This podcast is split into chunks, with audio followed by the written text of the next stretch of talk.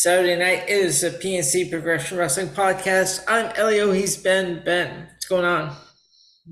Not much, man. I'm surprisingly in a good mood considering all the stuff that that broke this week and um, and all the stuff that I had to do uh, this week to get prepared for um, tonight's show. So surprisingly, you caught me in a good mood. But I will I will have to catch up on sleep once I get off the air because holy yep. shit. Well, that's why sometimes if you want to record earlier, like around seven p.m. or whatever, we can do that. Um, well, I, and and I almost did that, but then we had then we had dinner late, and you know I had to take a shower because I didn't want to you know stink. Nobody nobody wants to stink. Um, right. Know, but I uh, like on the twenty first, I might uh, record earlier because then I have something else that night as well. Okay, well then I will um, just let me know whatever time you want to do it, and we'll we'll figure that out. Very good. All right, so tonight we have quite a show. You were telling me uh, earlier today. Oh my God, what a loaded show we have for you folks. This might be more impressive than uh, than last week's show, which was our debut show of the year. Talk now, about talk about New Year's Smash. Holy shit. Now I have to tell you now I know the one uh, piece of news because it's everywhere on the internet. I swear, um, now we've talked about this one of the websites that I use for news sometimes. Yeah. Every, I don't know, 10, 15 minutes, they post an article one after another. It's the same garbage every time. Uh, it's like, oh my, I'm like, I think like sometimes they just post just to say they posted something and to be ahead of everyone. Yeah, well, that doesn't surprise me, but that, um, I mean, notifications coming through on my iPad every 10, 15 minutes. So there's they put, just posted another or another column. It's like okay. Yeah, well, you know, that's what that's why I that's why I don't like posting so-called reactionary podcast.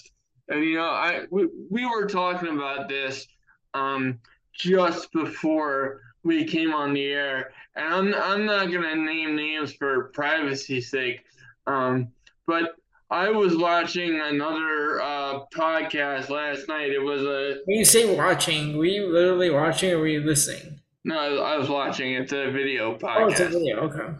Right.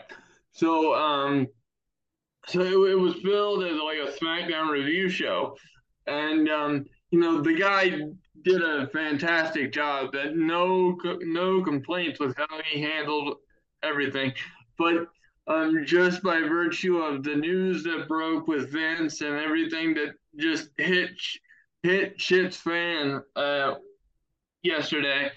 The first hour of the show was all Vince related stuff, and and all credit to the guy for doing what he felt was was right and you know entertaining to his fans and stuff like that. Um, for me personally, and I don't know how you feel about this, Elio. You know, I'm gonna touch on you know the official statements that were released. You know, the emails that went back and forth um, between Vince and, and the board of um, directors. Um, but um, I'm not going to comment on it too much past that because I feel like that's what Vince wants. Vince wants attention for this, and I'm just not gonna. Not gonna. You see my face right now. Yeah, you're much like me. You know, I. Can you, see how, can you see how excited I am? I was prepping for the show last night. I probably I probably watched no bullshit, folks. Probably five hours of material. Um, and uh, you know, I'm saying, see why I wasn't thinking when you said about the Vince. I'm like, oh, okay, because uh, we did that. We talked about this that very thing last night. and um, and we'll we'll wait until we get into the news segment because I think that could be a very entertaining part of it. Because I want to but, uh, tune into last night's show, and I'll bring bring that up in the plugs. But Ben, tune into last night's show, and uh, you'll hear our take on that on WPOV. Oh my God! I'm okay. I'm gonna probably run over there after the, after this show gets done. Shit. Um, talk talk about a plug for wrestling POV. Hi, fellas. Hello. Um, but yeah, we have one hell of a show for you on top of the uh, Vince McMahon fiasco that's taking place. Uh, we have obviously this week in wrestling, including the review of uh, Wrestle Kingdom Night One and a preview of Wrestle Kingdom Night Two. Thank you, Elio. Appreciate that. And following, um, and following that, we uh, also have the results from New Year's New Year Dash, which took place the night after on uh, January the fifth. Oh, very good. Um, I didn't know about that, but that's what we have you for. um, but then then we have um, Royal Rumble '96 and uh, Wrestling Roulette as well. So we have an absolutely packed show for you. So make sure you have caffeine within arm's reach, just as just as I do. And Elio, what say we get started with uh, our reaction to this oh so exciting Vince McMahon news? I'm kind of curious of uh, to hear what you guys. so go ahead. So okay, I'm I'm before we go on any on any rants because I feel like that would be the easiest thing to do. Uh, let me read the um, official statements because I have a feeling that if you're if you're listening to this show, you pretty much know based on our past commentary how Elio and I feel about Vince McMahon coming back into the fold. Mm-hmm. Uh, do, do you think that would be a fair assessment, Elio? Yes. Okay, very good. So, with that being said, let me read the uh, back and forth between the board of directors and Vince McMahon via email. So here we go then, and this starts off with an email from Vince to the board of directors. And it, it reads as follows. It says, Dear Board of Directors, I have always recognized that we have a massive responsibility to the WWE universe. Our fans deserve the best entertainment experience that WWE can offer, and I thank you for your efforts to keep our company focused on that goal through this distinctly challenging year for WWE. Throughout my entire tenure with the company, I have always been committed to doing what I believe to be in the best interest of WWE and our employees, shareholders, fans, and other stakeholders. Nope. It, uh, it is also why I voluntarily retired from the company during the pendency of the of the special committee investigation and fully cooperated with the committee and its independent cal- counsel's process. My retirement was intended to give the special committee, its independent counsel, and the rest of the board time and space to understand and respond to the allegations. Now that the completion of this special committee investigation has been publicly disclosed, disclosed, I believe WWE has a unique opportunity during this critical juncture to maximize values for its shareholders and all other st- stakeholders. Specifically, given the rapidly evol- uh, evolving media landscape in which more and more companies are seeking to own their intellectual property offered on their streaming platforms, I firmly believe that the best thing to do for all of WWE's shareholders and other stakeholders, that must be his favorite phrase, is to undertake a comprehensive reviews of, of strategic alternatives. I am confident that our other shareholders will support this decision. As you know, the media rights subject to the upcoming negotiations are critical to any strategic alternative consideration, and therefore the two initiatives must occur in parallel fashion. By combining a review of strategic alternatives with the media rights negotiation, our company can make better, more well informed, and faster decisions. Moreover, any party that engages in strategic discussions with WWE will want to be assured that I, as controlling shareholder, am aligned with the decision making process. In other words, we must unify the company's decision making regarding these two interconnected initiatives to fully capitalize on this unique opportunity. For these reasons, it is critical for me to rejoin the board as executive chairman to work alongside our management team in leading the exploration of strategic alternatives and media rights negotiations. And it is necessary to fulfill my commitment to doing what is best for WWE. Successfully navigating this process will require close coordination among WWE leadership and the board as well as a clearly defined and well executed strategy to secure the greatest value for WWE stockholders. As WWE's founder and largest shareholder, no one has a greater interest in the long term success of WWE or is more aligned with all WWE shareholders than me. You don't care about the company, shut up. save save your commentary till after oh, until after all reporting is done. Not that I disagree with you, but just like, hang on a second. Go on, sorry.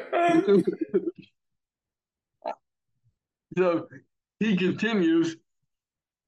I want to be very clear that I wholeheartedly believe that WWE has an exceptional management team in place Stephanie, Nick, Paul, and the rest of the management team have my full and unconditional support. And as executive chairman, I would support them to facilitate unified, efficient, and effective decision making during this important period in the company's history. An announcement that I am rejoining the board as executive chairman provides a natural opportunity for WWE to announce its intention to engage in a strategic review process.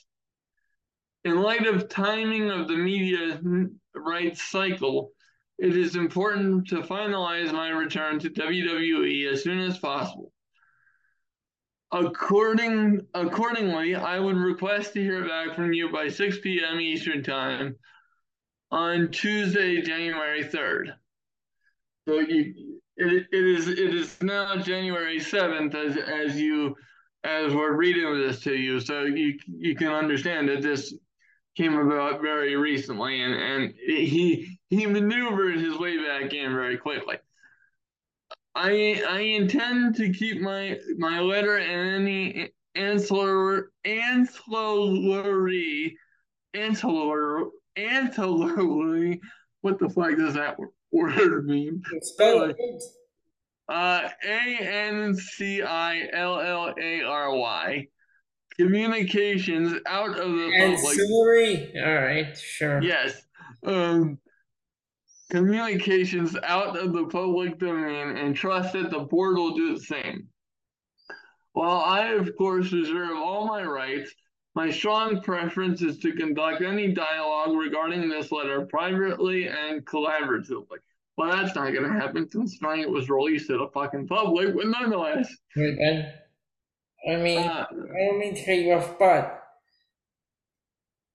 on the fly research ancillary, providing necessary support to the primary activities or operation of an organization.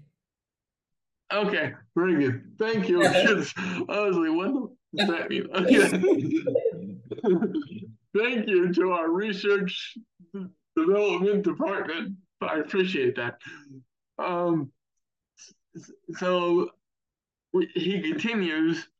Um, I, along with corporate counsel at Kirkland and Ellis LLP, am available to discuss any questions you may have.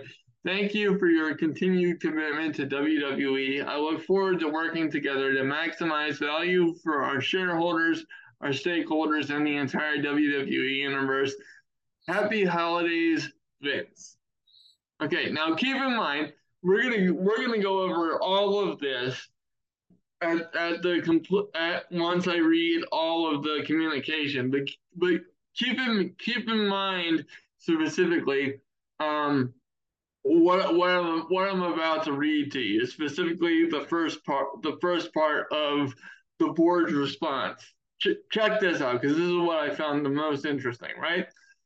So, so the board responds as follows. on December 27th.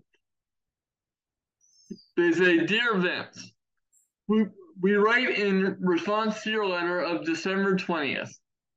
We fully agree with your assessment that the company's management team is exceptional and are pleased to hear that Stephanie, Nick, Paul, and the rest of the management team have your full and unconditional support. We believe that our investors, employees, and fans agree there is tremendous excitement in the company and among our fan base. Uh, and our stock price has grown by more than 40% in just the last year. By the by the way, as a, as a sidebar, not to not to state the obvious, but just to break that just to break that down for you a little bit, folks. Keep, keep in mind, uh, Vince uh, Vince announced his retirement on July 22nd, so a little bit more than half of half of the year could be attributed to Vince, and then the rest of it would be attributed to Triple H's changes. Okay, just just in all fairness and understanding, let's let's understand that. Um, we remain optimistic about the continued success of this management team and the WWE franchise, and we believe your support is critical to the success. As you know, it is our fiduciary obligation to continue to act in a way that we believe uh, is in the best interest of the company and its shareholders. We have always taken that responsibility very seriously, and all of our decisions are guided by this duty.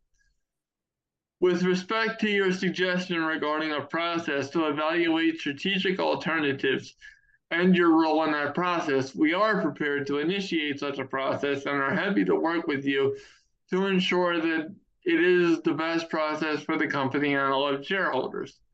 Indeed, we would welcome you and your advisors playing an important role in that process, including working together to identify the full range of potential alternatives, and counterparties.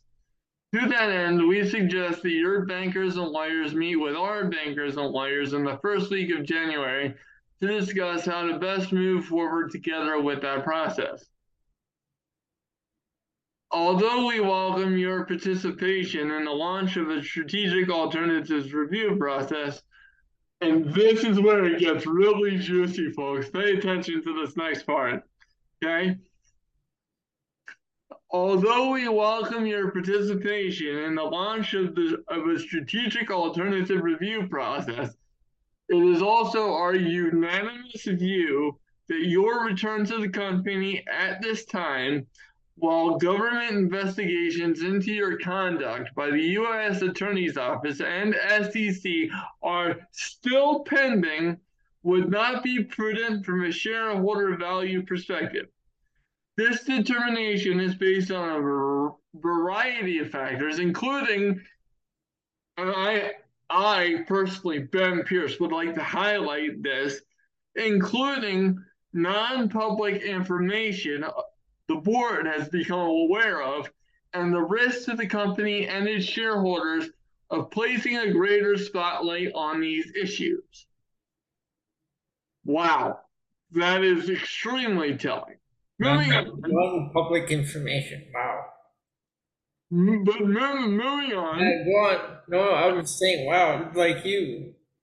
I I 100% agree. But to me, that's a, to put that in a, in a in an official letter to the chair, to the former chairman is, is very telling to me. Anyway, um, I'm just gonna step away from it. Okay, very good. Get my pills and stuff. Okay, very good. The attached draft letter agreement provides that the board will not agree to the shareholder demand that the company file suit against you on the conditions that you confirm your commitment to repay all the investigation related expenses incurred by the company and that you agree not to serve as an officer, director, or employee of the company during the pendency of the government of the government investigations. These conditions oh, and the ben, yeah. I know you don't have the screen up, so like uh, we have the warning from the producer. Okay, well, let me just finish reading this this one email, and then at the start of the next one, we'll, we'll read the. Uh, I'll, we'll read stay, I'll stay with you until uh until we get bumped off, and then I'll log back in, and you. Okay. Okay. Well, we're we're almost done anyway. So uh, let me see. Where was I? Um. Um. Okay. Right here. Uh, the attached draft letter provides that the board will not agree to the shareholder demand that the company files suit against you on the conditions that you confirm your commitment to repay all the investigation related expenses incurred by the company and that you agree not to serve as an officer uh, we got to that part. Let me get to the next part. These conditions and the and the draft letter agreement re reflecting such conditions were unanimously approved by the board prior to receiving your letter of December 20th and were reaffirmed unanimously subsequent to that date.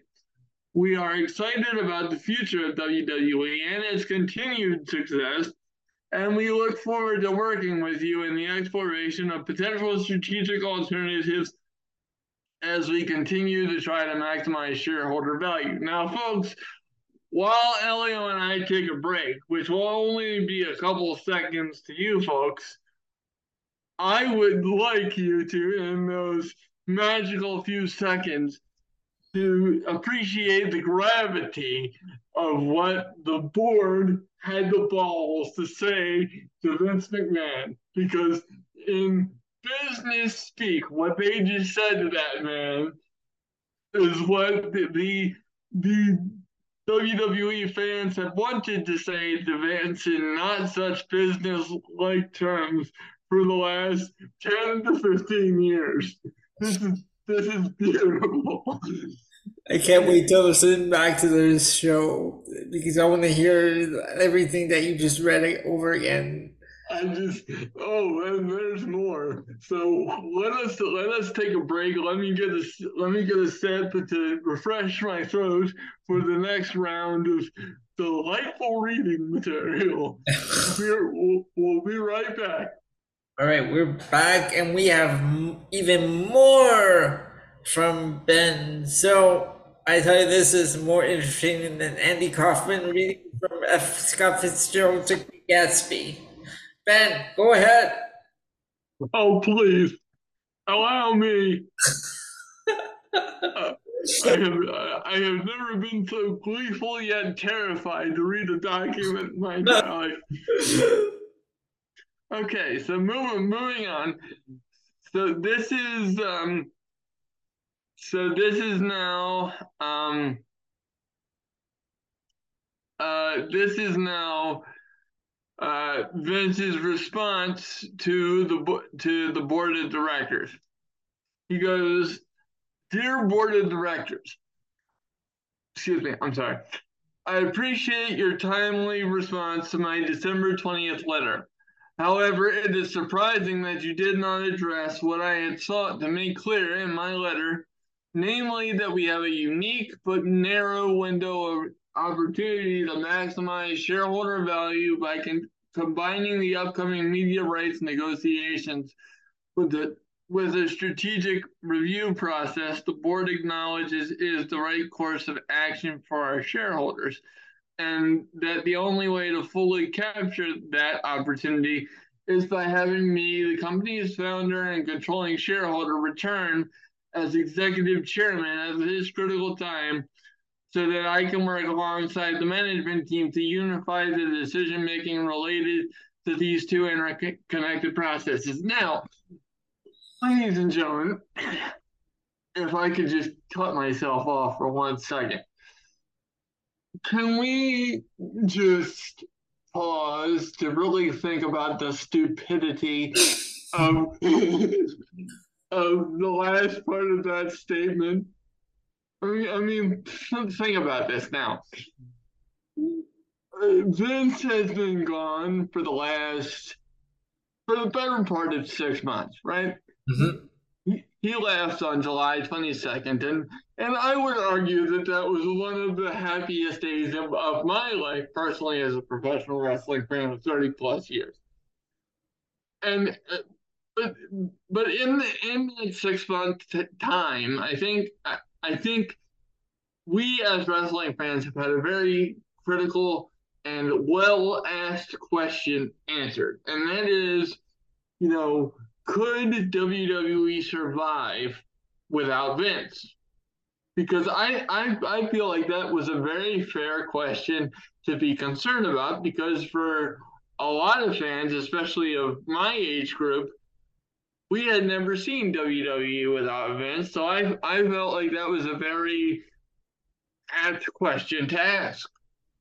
Uh, but you know, having seen the, the success and the increasing interest in the product that we've seen, I would say that the answer to that question of can WWE succeed without Vince is a resounding hell yes, it can. Uh, pardon my uh, Stone Cold Steve Austin impression. I don't need a beer, but I might need some refreshment after reading some of this shit. Um, but it's just it, it astounds me that that he still feels like he is the only one that can manage to get any kind of significant business done in WWE. It just it astounds me. And for me, so far, all that I'm reading or all that I'm taking from what I'm reading, I should say, is a big middle finger from Vince to the board of directors because he found a way to worm his way back in after they rebuffed his first attempt to uh, come back. So, so I have more to add to that, but but I will um, I'll wait until after I finish reading this um, reading this this this exchange here. But I just, I just wanted to uh, I just wanted to put that little uh, thought in, in your minds why why does it have to be Vince that accomplishes this? You know, why can't Nick Khan, why can't Stephanie, why can't Triple H handle the media rights negotiations like they've handled WWE for the last just six months? I, I swear that this this guy just just astounds me. Oh God. Anyway, moving on. so I, I would like to be clear and and this is this is where he really he really sticks his flag in the ground. Listen listen to this. Uh, I would like to be clear that unless I had direct involvement and input as executive chairman from the outset, I will not be able to support or approve any media rights deals or strategic uh, or strategic transactions, including any commitments made by or on behalf of the company regarding a potential transaction or process. This position is not driven by self interest or a lack of confidence in the company's management team. yeah, right. oh, oh, that's comedy. Vince Man is so full of shit. That, that, I'll tell you what, that's, I'm sorry, folks. That's George Carlin level comedy. That is the seven dirty words, you know, or or George's take on fat people level comedy. And if you don't know what I'm talking about, please look up George Carlin level or George Carlin comedy bits and get yourself educated on what real comedy is because th- th- this is what this letter sounds like to me. This is this is how ridiculous this is. But moving moving on.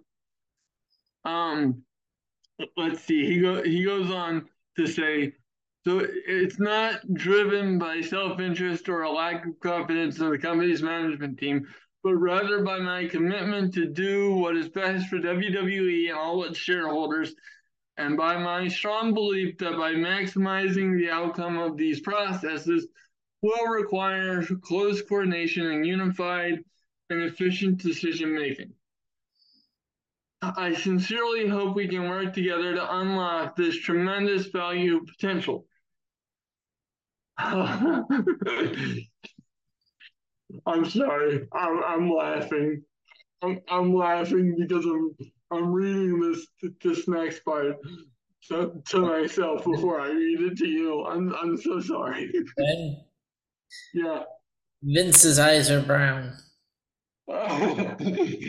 I one thousand percent agree. Holy, holy, but but listen to this he may he may paint his own shade of brown after you after I read this next. Oh my god! Go ahead. This next part to you. This, I'm, this is like the funniest, most terrifying thing I've ever seen in my life. Listen to this. Uh, I'm not gonna drink right now. Go ahead. no, you don't. You don't want to drink. Don't don't don't put. Don't try any of that, folks. I'm t- I'm telling you now. He's he goes on to say, there is no rationale for your position that my return to the company, quote, would not be prudent from a shareholder value perspective. To the contrary, my return in the context of the media rights negotiations and a potential value maximizing strategic transaction is necessary precisely from a shareholder value perspective because it will allow WWE, as well as any transaction counterparties, to engage in these processes knowing they will have the support of the controlling shareholder. Further, the special committee of the board has concluded its investigation, and presumably all of its material findings have been publicly disclosed by the company, and nothing has been communicated to me about any matter that would prevent me from returning to the board. So while I am pleased to see that we all agree as to the board's fiduciary obligations to act in the best interest of WWE and its shareholders, uh, it remains unclear to me how the board can discharge these obligations if it does not permit me to be actively involved in helping to lead these two interconnected initiatives from within the boardroom so that I can make a fully informed decision about whether any potential transaction creates the most value for all shareholders. I also feel that it is necessary to clearly state my position. oh my God. I apologize for all the, the side commentary, folks. I, I acknowledge that perhaps professionally I shouldn't be doing this. But uh, you you have to forgive me because I just I I can't stand this motherfucking guy. I listen listen to this. He goes, I also feel it is necessary to clarify my position as if he hasn't done that clearly already. Um, that in light of the fundamental nature of WWE's media rights to the core proposition and purpose of WWE, it would be improper for the company or board to take any material steps toward any media rights deal without WWE shareholder support. Uh, in parentheses, particularly considering that a very clear majority of the voting power explicitly opposes the company taking these steps without shareholder support. And keep in mind, folks, with what he just said in parentheses there, let, let me repeat that just so you understand the next the, the next bit of what I have to say after after this, okay?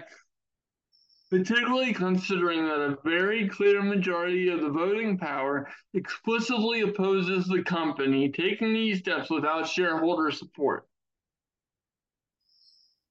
In other words, folks, what Vince is saying there is that he holds 80% of the company's voting power and stock value.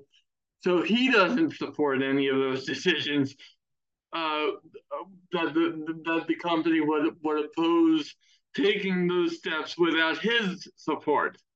That's what he's saying. He doesn't want the company making any kind of move without him. That's exact. This is all an ego massage for him. That's what this is regarding moving on, this this is not my commentary. This is this is continuing his letter.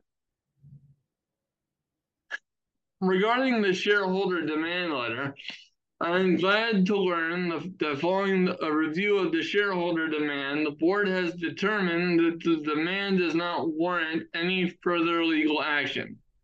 However, it is unfortunate that the board would seek to use this conclusion to attempt to extract an agreement from me not to return to the company. Any construct along those lines is entirely unacceptable in light of the critical inflection points now facing the company. You don't give a fuck about the company other than the money it puts in your pocket, you dumb fuck. Uh, I'm sorry, did I say that out loud? Anyway, um, I would also like to clarify that my intention to avoid to avoid um is, or is to avoid um, the creation of any conflict of interest related to the special committee's investigation or related matters because of my return to the board. As executive chairman and consistent with my prior actions, I would not interfere with any government investigations or the special committees and independent directors process in cooperating with those or related investigations and would fully support appropriate and tailored governance measures to isolate me from those matters, as well as any improvements to the company's internal controls determined to be appropriate by the independent directors. As I have uh, as I have previously conveyed, I also remain willing to continue working to finalize my reimbursement of the company for its reasonable expenses incurred related to the investigation by and findings of the special committee to the extent not covered by insurance. Holy shit. Did you get all of that, folks? That's a lot of shit to dig through, but I can simplify it for you. In other words, Vince is holding the company hostage because he found the loophole to get back in, and they're not going to do shit without him. And furthermore, what what what this what this letter does not go into um, is that is that in order for this re- return to have taken place with um, with Vince's chosen president of the company in return, three existing uh, board members would have to be removed. Mm-hmm. Now, keep in mind, this announcement was made, or I'm sorry, the rumor that he was coming back was made two days ago, and the the announcement that he was back occurred yesterday. Now that's a very quick maneuvering of the chessboard, movement of pieces. Okay, and what happened yesterday is very telling in that not only were three people promptly removed, I mean, he did that quicker than the Saudi government removing Jamal Khashoggi's body. I mean, good God. But on top of those three people, two other people resigned from the board of their own accord because I can only imagine, much like us, they're like, this guy is full of shit and we're getting off, we're getting off of this sinking ship. And those two people are the most intelligent people in this entire scenario. I I don't know what kind of business people they are. They could be the biggest pieces of shit ever, right along with Vince. But the fact that they got off of this sinking ship makes them the most intelligent individuals in this entire scenario. It's just Elio, what do you what do you think of what I read tonight? I, I I'm just I'm just confused by everything. Like I this guy just needs to stay away because the product is fine, the company is fine. We don't need him. He's just gonna make a mess and do every every and want to do everything his way. He's like that uh, schoolyard uh, bully that always wants to get his way, and when he doesn't, he throws a tantrum and decides that he's gonna do what he wants to do anyways. I just, you know, and then it's like my return is not going to interfere with the quality of the product or anything that Paul or Stephanie or Nick is doing. And, I, don't, I don't know if you read that, but uh, there was an article saying that uh, he originally wanted to take back creative control. Well, I'm sure he did. Yeah. And I'm, I'm sure that's still his intent. But I'm hoping, um, I'm hoping that there will be, uh, you know, um, safeguards put in place upon his return to stop him from doing any number of stupid shit. Because even though he was able to pull off this Houdini act, I can only assume that he would still be under a microscope um, due to um, any of this. And actually, you know, I was reading on on Facebook because I I I have a lot of wrestling friends and stuff like that. And and one one guy who I will not name that we both know um, very well, as a matter of fact, um, said that um, he is not surprised in the least that Vince is back, and I agree with him. Um, but he was surprised that he was removed in the first place because the public outcry was never there for Vince to be removed, and um, the um, and the uh, and regardless of how you feel about him personally, he is a phenomenal businessman, and these two issues of him coming back to the business and versus what he allegedly did need to be separated and blah blah blah. Now, you know that statement in and of itself might be true, but the fact of the matter is that, and I'm not discounting that because that makes a lot of sense. Because a lot of people do bad shit, but they're still good at what they do and are good business and are good business people. They might be dirty, but they, they get the results that they need to get and it's very clear that WWE has done that, right? So that's a that's a very legitimate point to make, and I'm not making fun of that guy for for saying that at all.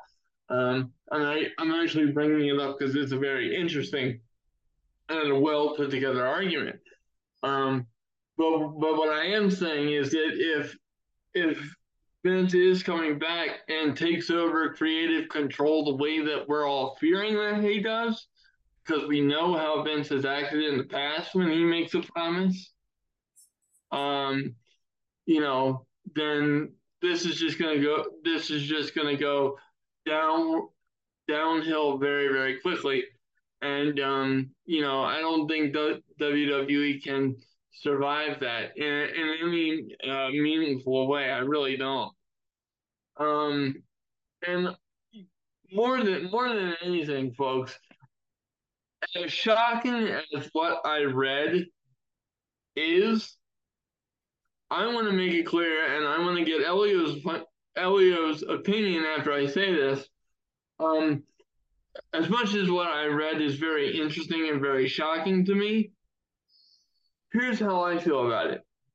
I don't give a shit about WWE's monetary value I don't give a shit about how much money they make. I don't give a shit about its stockholders. I don't give a fuck. That's not my job to give a fuck.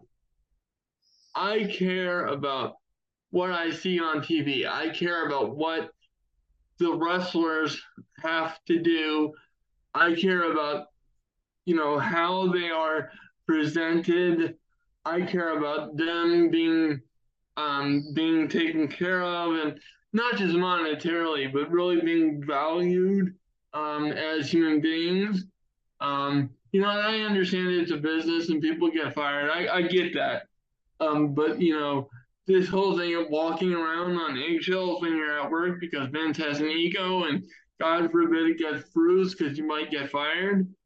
You know, that, you know, that's just entirely bullshit. Um, and, and I think, um, evidence has proven over the last 10, 15 years that interest in WWE has just gone in the absolute toilet.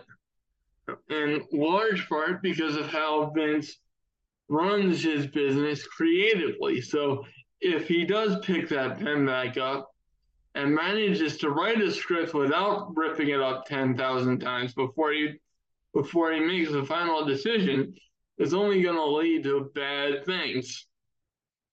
Um, so I, I don't know. What, what, what do you say before we move on to this week in wrestling? Yeah, um, I don't want him anywhere near the creative side of things. I because I don't care about uh, any of uh, what you just read. I just I care about what I'm seeing on TV because I, I want to enjoy the show. I want to enjoy the product. Otherwise, why are we here doing a podcast if we can't enjoy it? Exactly. Exactly. To a T. You know that that that's why we're all in the podcast business, whether we agree with each other's opinions or not. Um, that's why we all have wrestling podcasts. Mm-hmm. That's why we all and even if you don't have a podcast, that's why we all watch wrestling on TV, you know, or listen to a wrestling podcast or read wrestling related stories on the internet.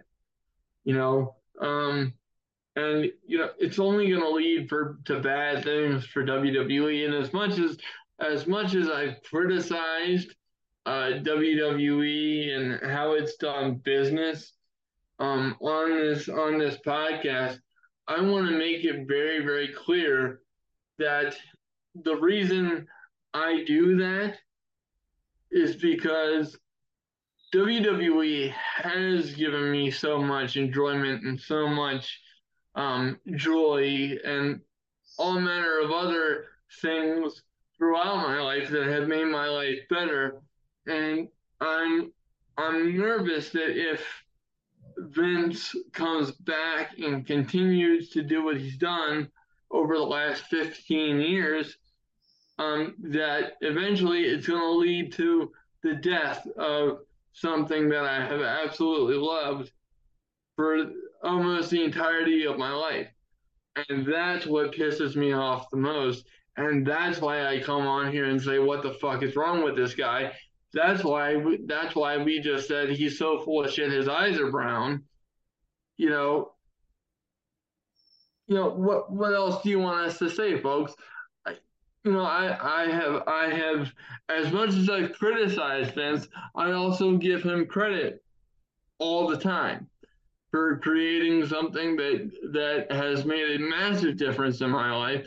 I, you know, we come on here all the time and say this part of WWE was awesome. This part of WWE was awesome. Oh my God, do you remember this when we were growing up? We do the retro reviews all the time.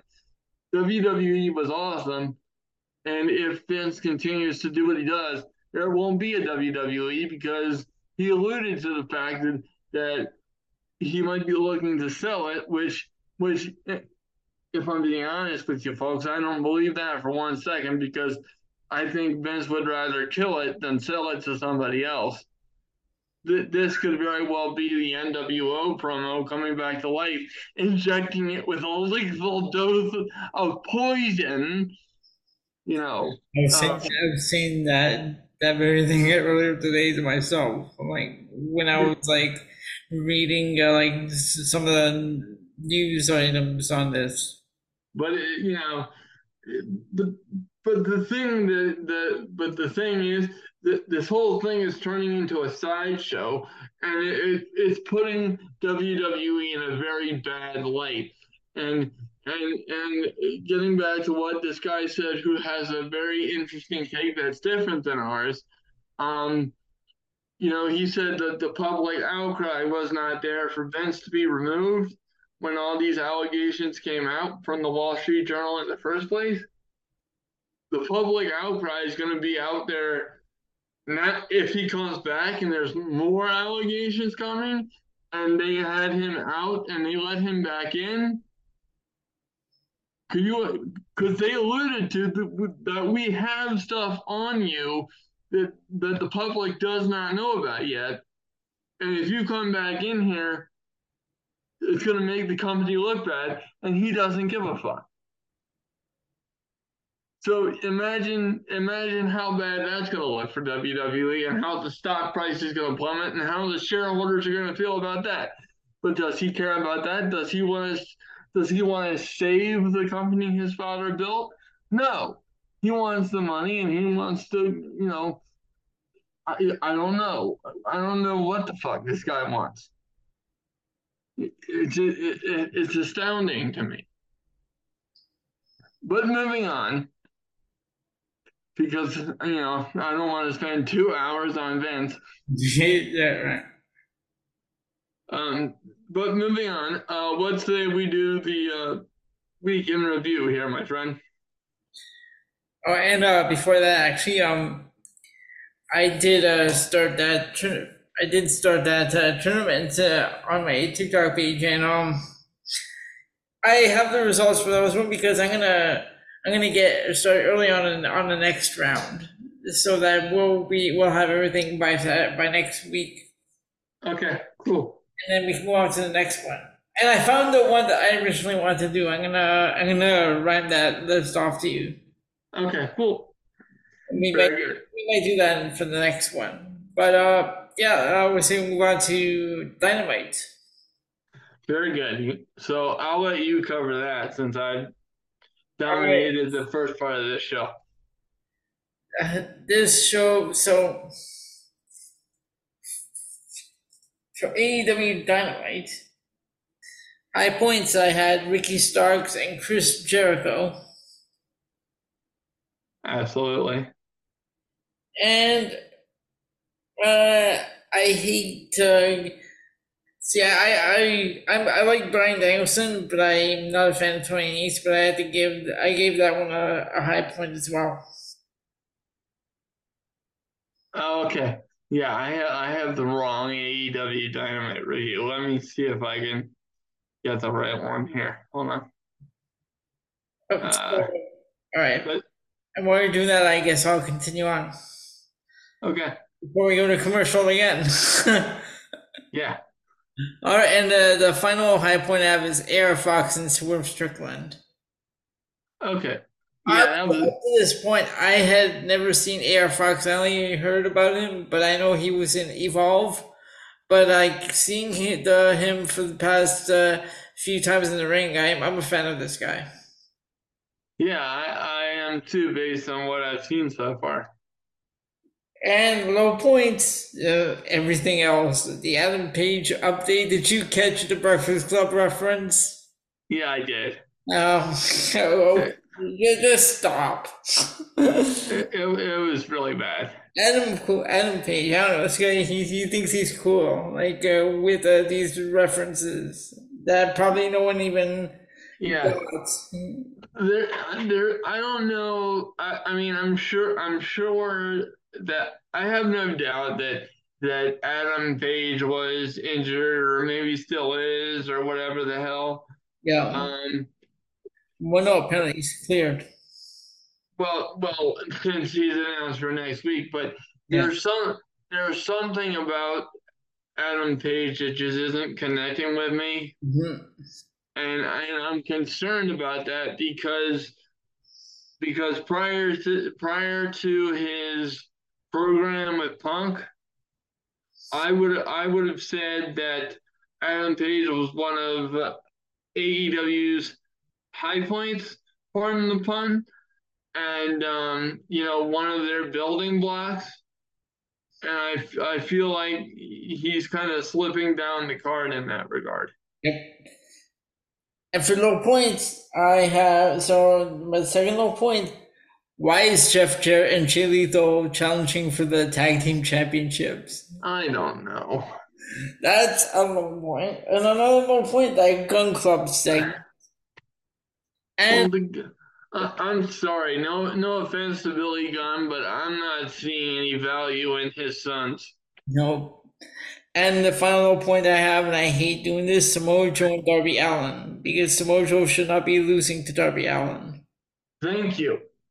Thank you, thank you, thank you. And that's going to tie into what I have to say a little bit later when we when we talk about Battle of the Belts and and and, and AEW Rampage just a little bit. Don't worry, folks. I, I don't want you to worry.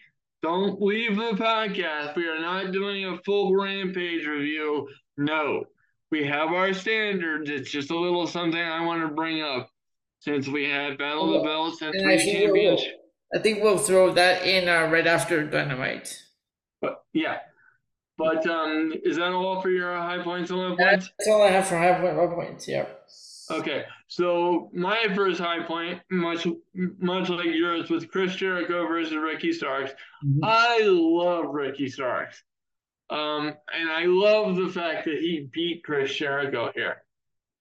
Um, I just oh oh my god, that was so, that was such a pleasant surprise because I I thought for sure that um, Chris Jericho would rebound, especially after he lost to Action and Andretti of all people.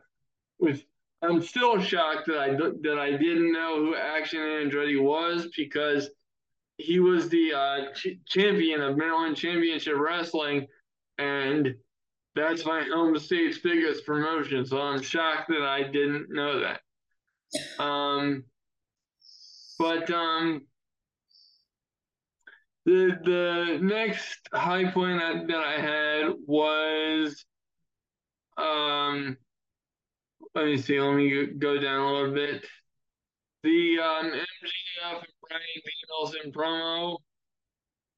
Sorry, you repeat that? I you cut out a bit. The I'm so oh I'm sorry, the MJF and Bryan Danielson promo. Well, that was high point. Yeah. It was a little too long though.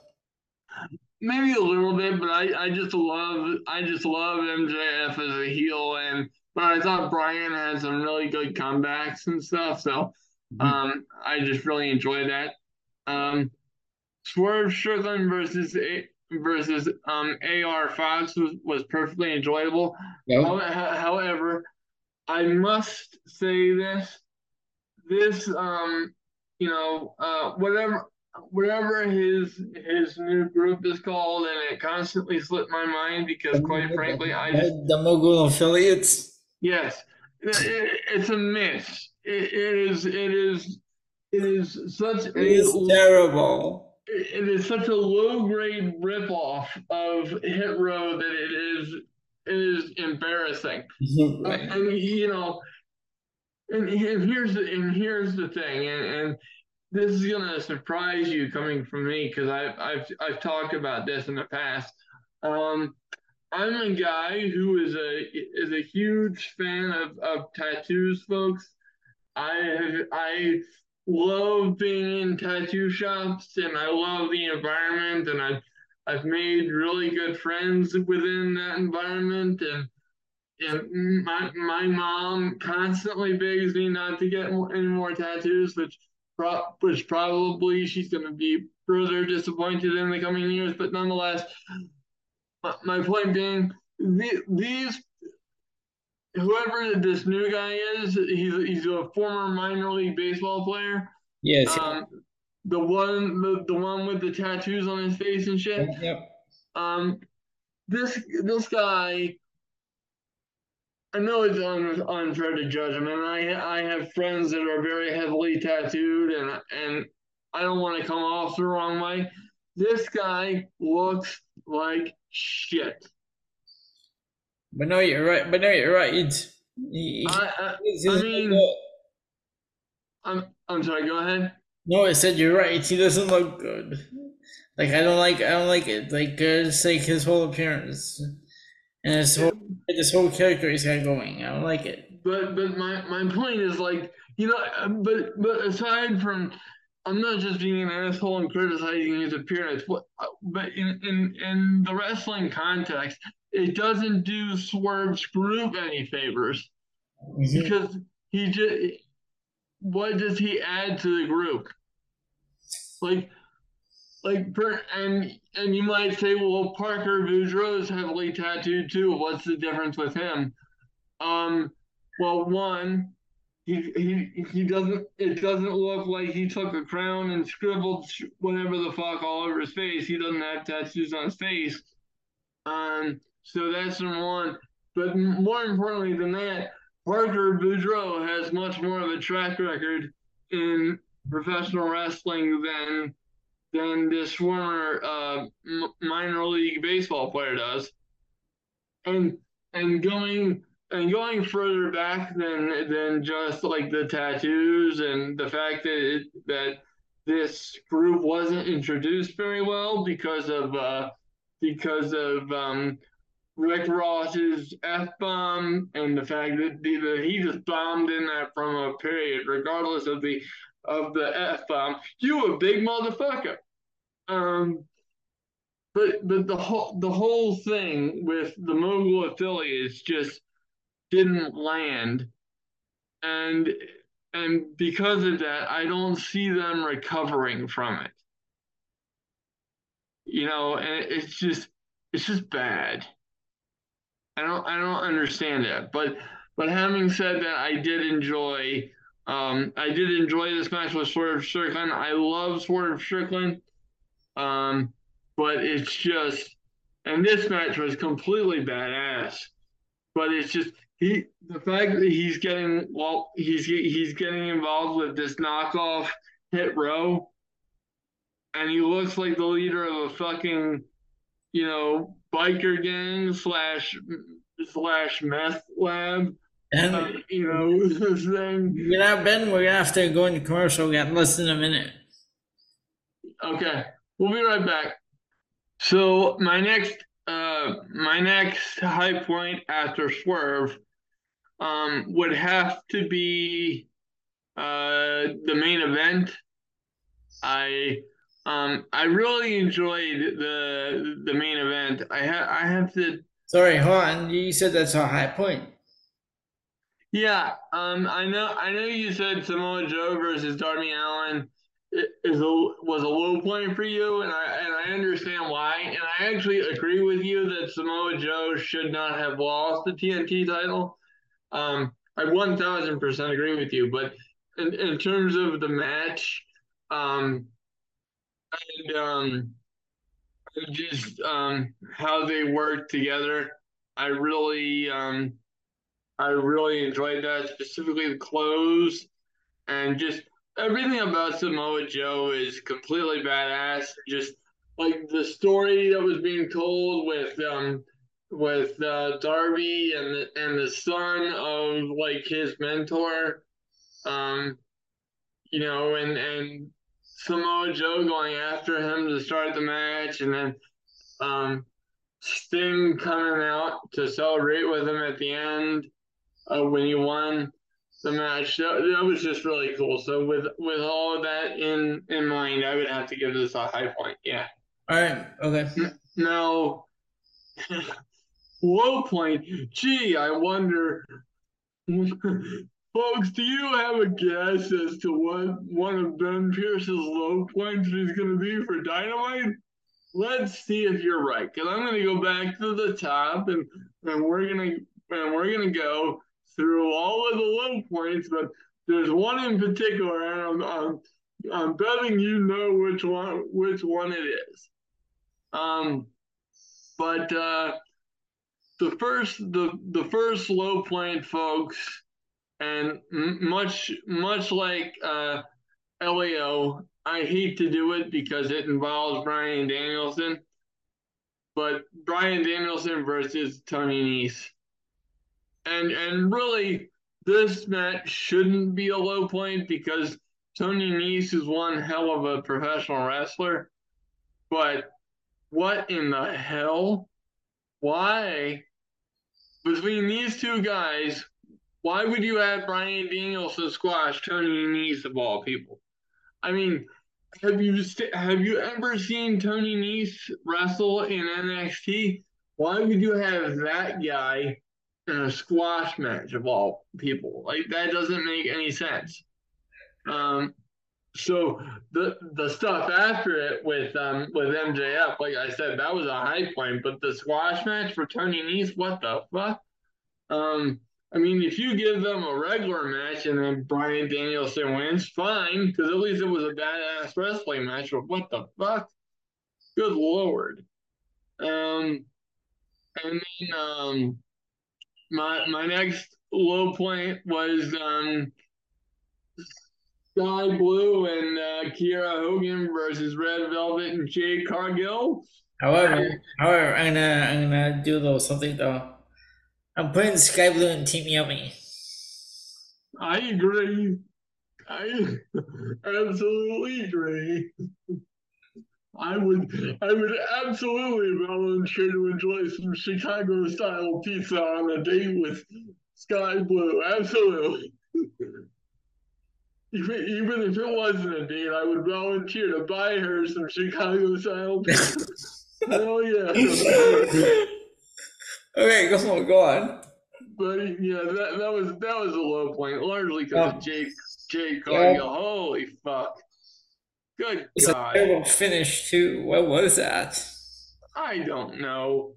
and, apparently Red Velvet is back with Jade Cargill now. What? Wait, what? After after she walked out?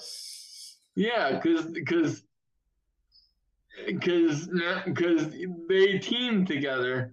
Because it was sky Blue and Kiera Hogan versus oh, Red Velvet yeah, no, and Jade Cargill. I, I, I, thought I thought you meant like they're back together, like because uh, she walked out at she walked out uh, during the match.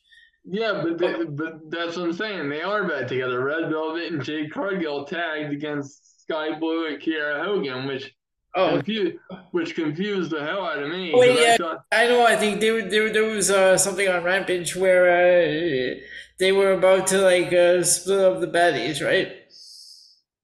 Yeah. Yeah. So, okay. I, so I, I don't know, but that that was weird. And then of course the the next low point was um or the other low point was the acclaim versus um, I'm sorry, Jay Lethal. I don't know why you're in this storyline. I don't know what the fuck they're doing with Jay Lethal of all people in AEW once again, let me stress, and I, I don't mean to be dramatic, but let me stress, I wish I had a bullhorn. This is this is Jay Lethal, and you have him in a tag team with Jeff fucking Jarrett. I know. Oh, that hurts. Like this guy should be in the mix for the AEW championship having matches with guys like MJF. He, sh- he should be having bangers with Samoa Joe. I mean, you know, talk about banger after banger after banger. I mean, you know. Uh, okay, any, okay, Sheamus. Any number of guys, but you would pair him with Jeff Jarrett. I know. And even worse than Jeff Jarrett, if you can believe it, Satnam Singh. Holy shit. this is what you do with Jay Lethal. Like every time I see Jay Lethal now, I just want to give him a hug. you know, you know, let me tell you something about Jay Lethal. So my brother, yeah, he sends me stuff on Instagram, like these reels, and lately he's been on this Ric Flair kick. He's been watching old Ric Flair promos. So I sent him the one that uh, Jay Lethal and Ric Flair did, uh, where they were going uh, going back and forth with their with the woo off. Oh yeah, I missed that Jay Lethal.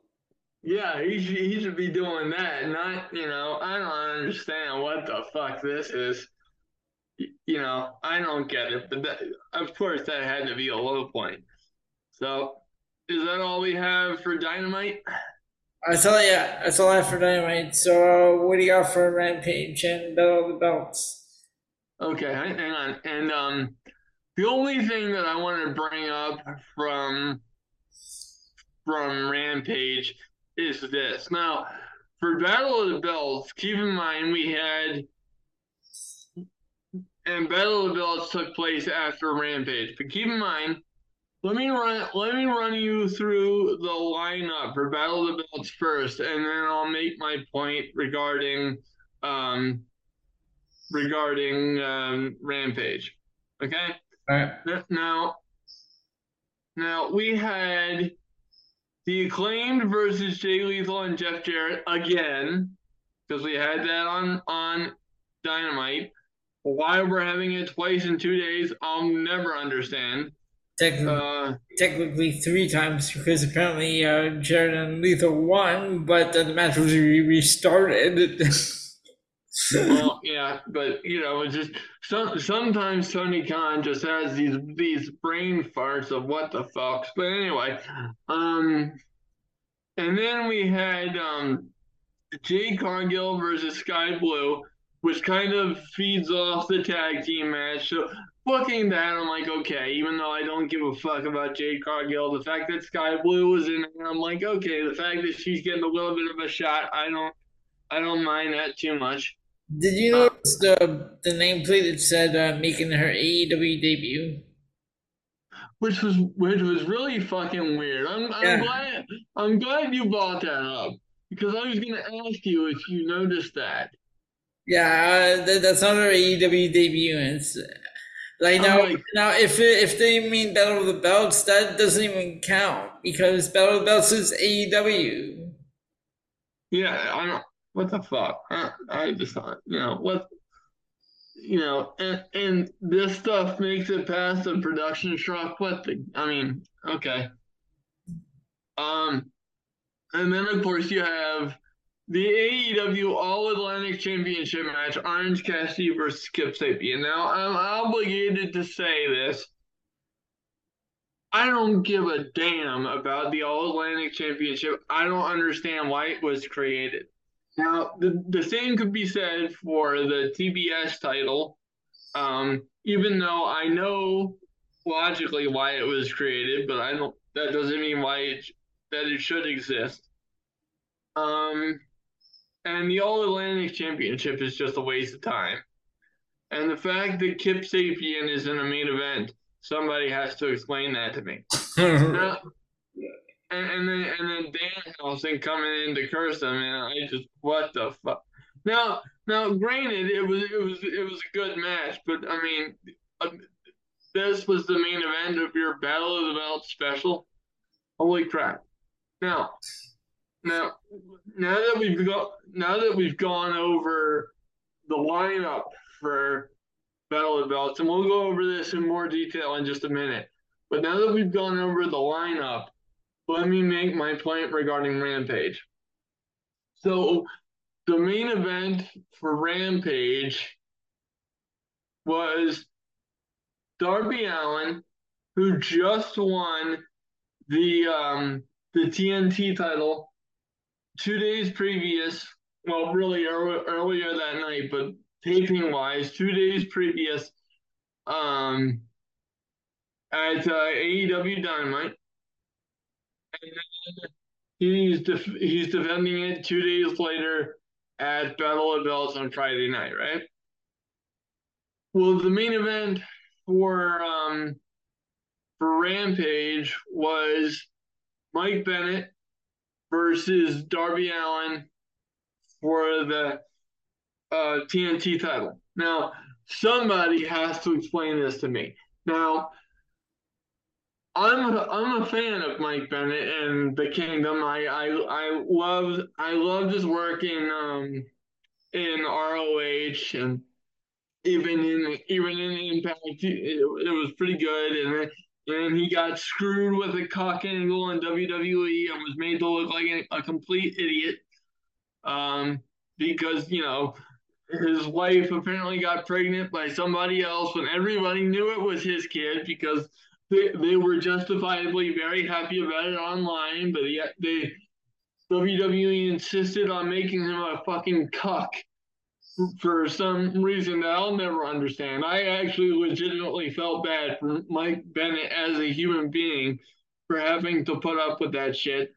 Uh, and by the way, in the middle of the storyline, he had just come back from overcoming drug addiction, and then he gets he gets cut into a fucking cuck storyline where his, his wife is apparently sleeping with other people while winning the twenty four seven championship. But okay, um, but anyway, so so it's Darby Allin versus Mike Bennett. Now, to my knowledge, Mike Bennett hasn't been on Dynamite for the longest time since he showed up one time. So my question to you, Elio, and maybe you know more than I do, but what has Mike Bun- what has Mike Bennett done on AEW television to have earned a, a championship match of any kind? Nothing. It's only been uh, mainly on Dark or Elevation. I I If I don't all. I don't understand that at all. So, but but given the fact that it's that he's facing Darby Allin, and Darby Allin just won on Wednesday night, wouldn't it have made sense to make this match the main event of your Battle of the Belts special? Because it's Darby Allin in his first title defense I guess so.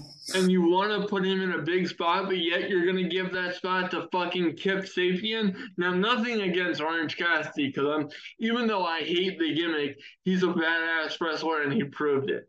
But you know, you asked me if I want Kip Sabian or fucking Darby Allin in a main event, and guess who I'm to pick? Darby. Darby. Yes, e- exactly. Thank you so much. So that that just doesn't make a whole lot of sense to me. Does that did that make sense to you? Nope. I just what what the okay. So I'm I'm glad I wasn't alone in in my thinking there. Okay. Oh oh, and by the way, they also took the time during this Battle of the Belts special to advertise next week's edition of Rampage. And guess what we're going to oh see? My God. What? what?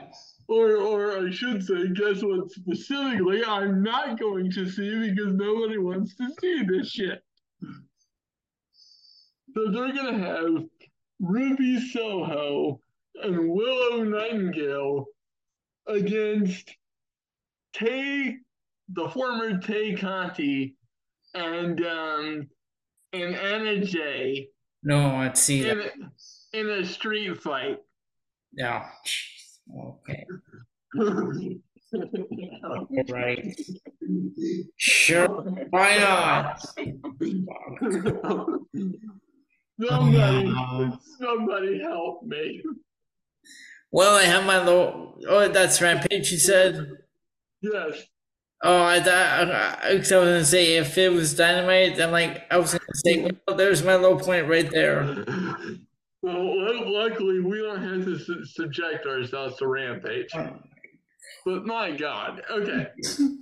So now, now that I've made my point uh, surrounding Rampage, tying into uh, Battle of the Belts here, let's go over this Battle of the Belts card.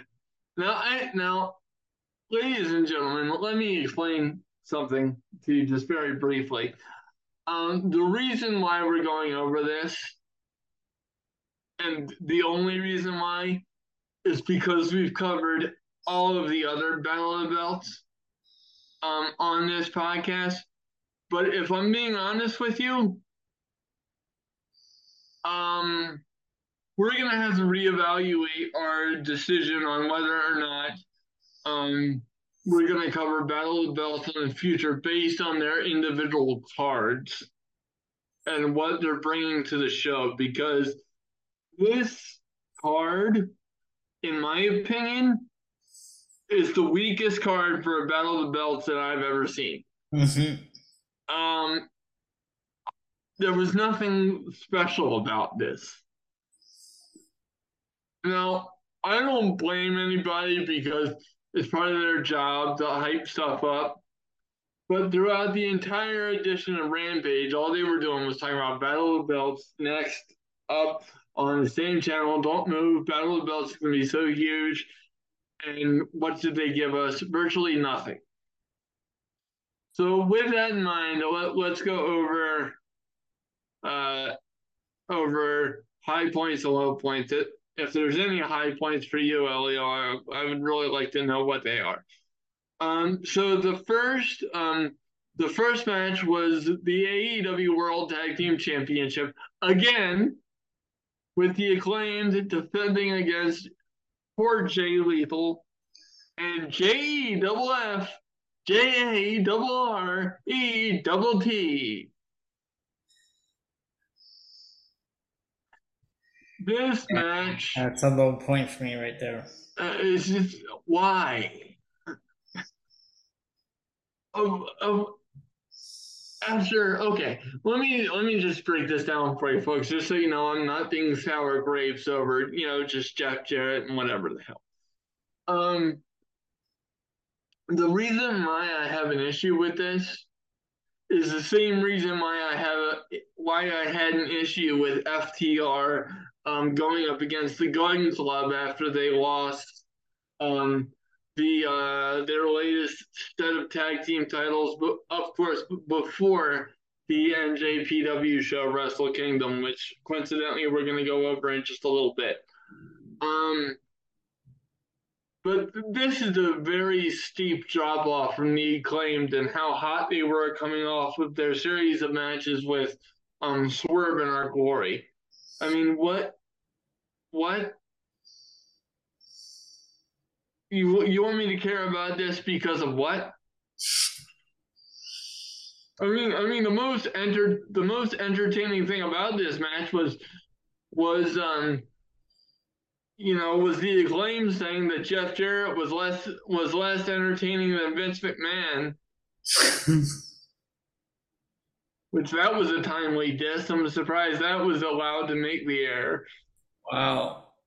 Um, but um, you know, I I just I don't get it, folks. I mean, nothing was something wrong with the with the match in particular. No, because the guys um, involved in this match are all very good wrestlers. J- Jeff Jarrett was a very good wrestler in his time. I don't think he's a good wrestler now, just because I think he's over the over the hill a little bit. I don't mean that in a disrespectful fashion, but it's just the nature of, the, of father time for some people.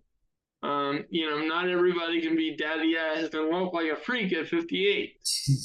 I mean, I, I, no, literally, I saw him in a match uh, on you know Royal Rumble '96, which we're going to do the retro review on later tonight, and and this guy looks a lot the same now that he did in 1996, body wise.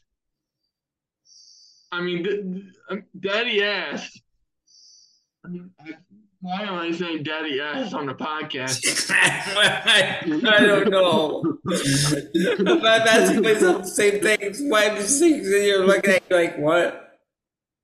But it's just, you know, all credit to him, really. It's just good for him. Um, but you know, was it a fun match? Yeah. Did I particularly care? No, because it was overbooked, ridiculous and you know why? Because and i largely ask why because we've seen it twice already. I, I don't care anymore. I mean it's almost like wwe style booking. I don't care. Um and it's not because i don't want to care about these guys it's just what's so different about this match? And it, my buddy Elio is over there in Canada um, having an allergic reaction to this shit, and he's on mute. And I wish I could put this review on mute. and I, so I don't blame him. I I really don't. So moving on. Um, next up we had um a very stirring match between. I'm being facetious and and I, I, I apologize ahead of time to Skye Blue because I really have no problem with her. I have every single problem in the world from a, from a wrestling and personality perspective for Jade Cargill because I think she just exposed herself to be a piece of shit. Sorry, folks, but I just call it the way I the way I see it. Um, if you're not privy to that reasoning, uh, go back a little bit into the into the archives. It's not too far back. You'll find out why. Um, but it's just once again, why? I mean, Jade Cargill is 48 now at this point, and my my question to you is why?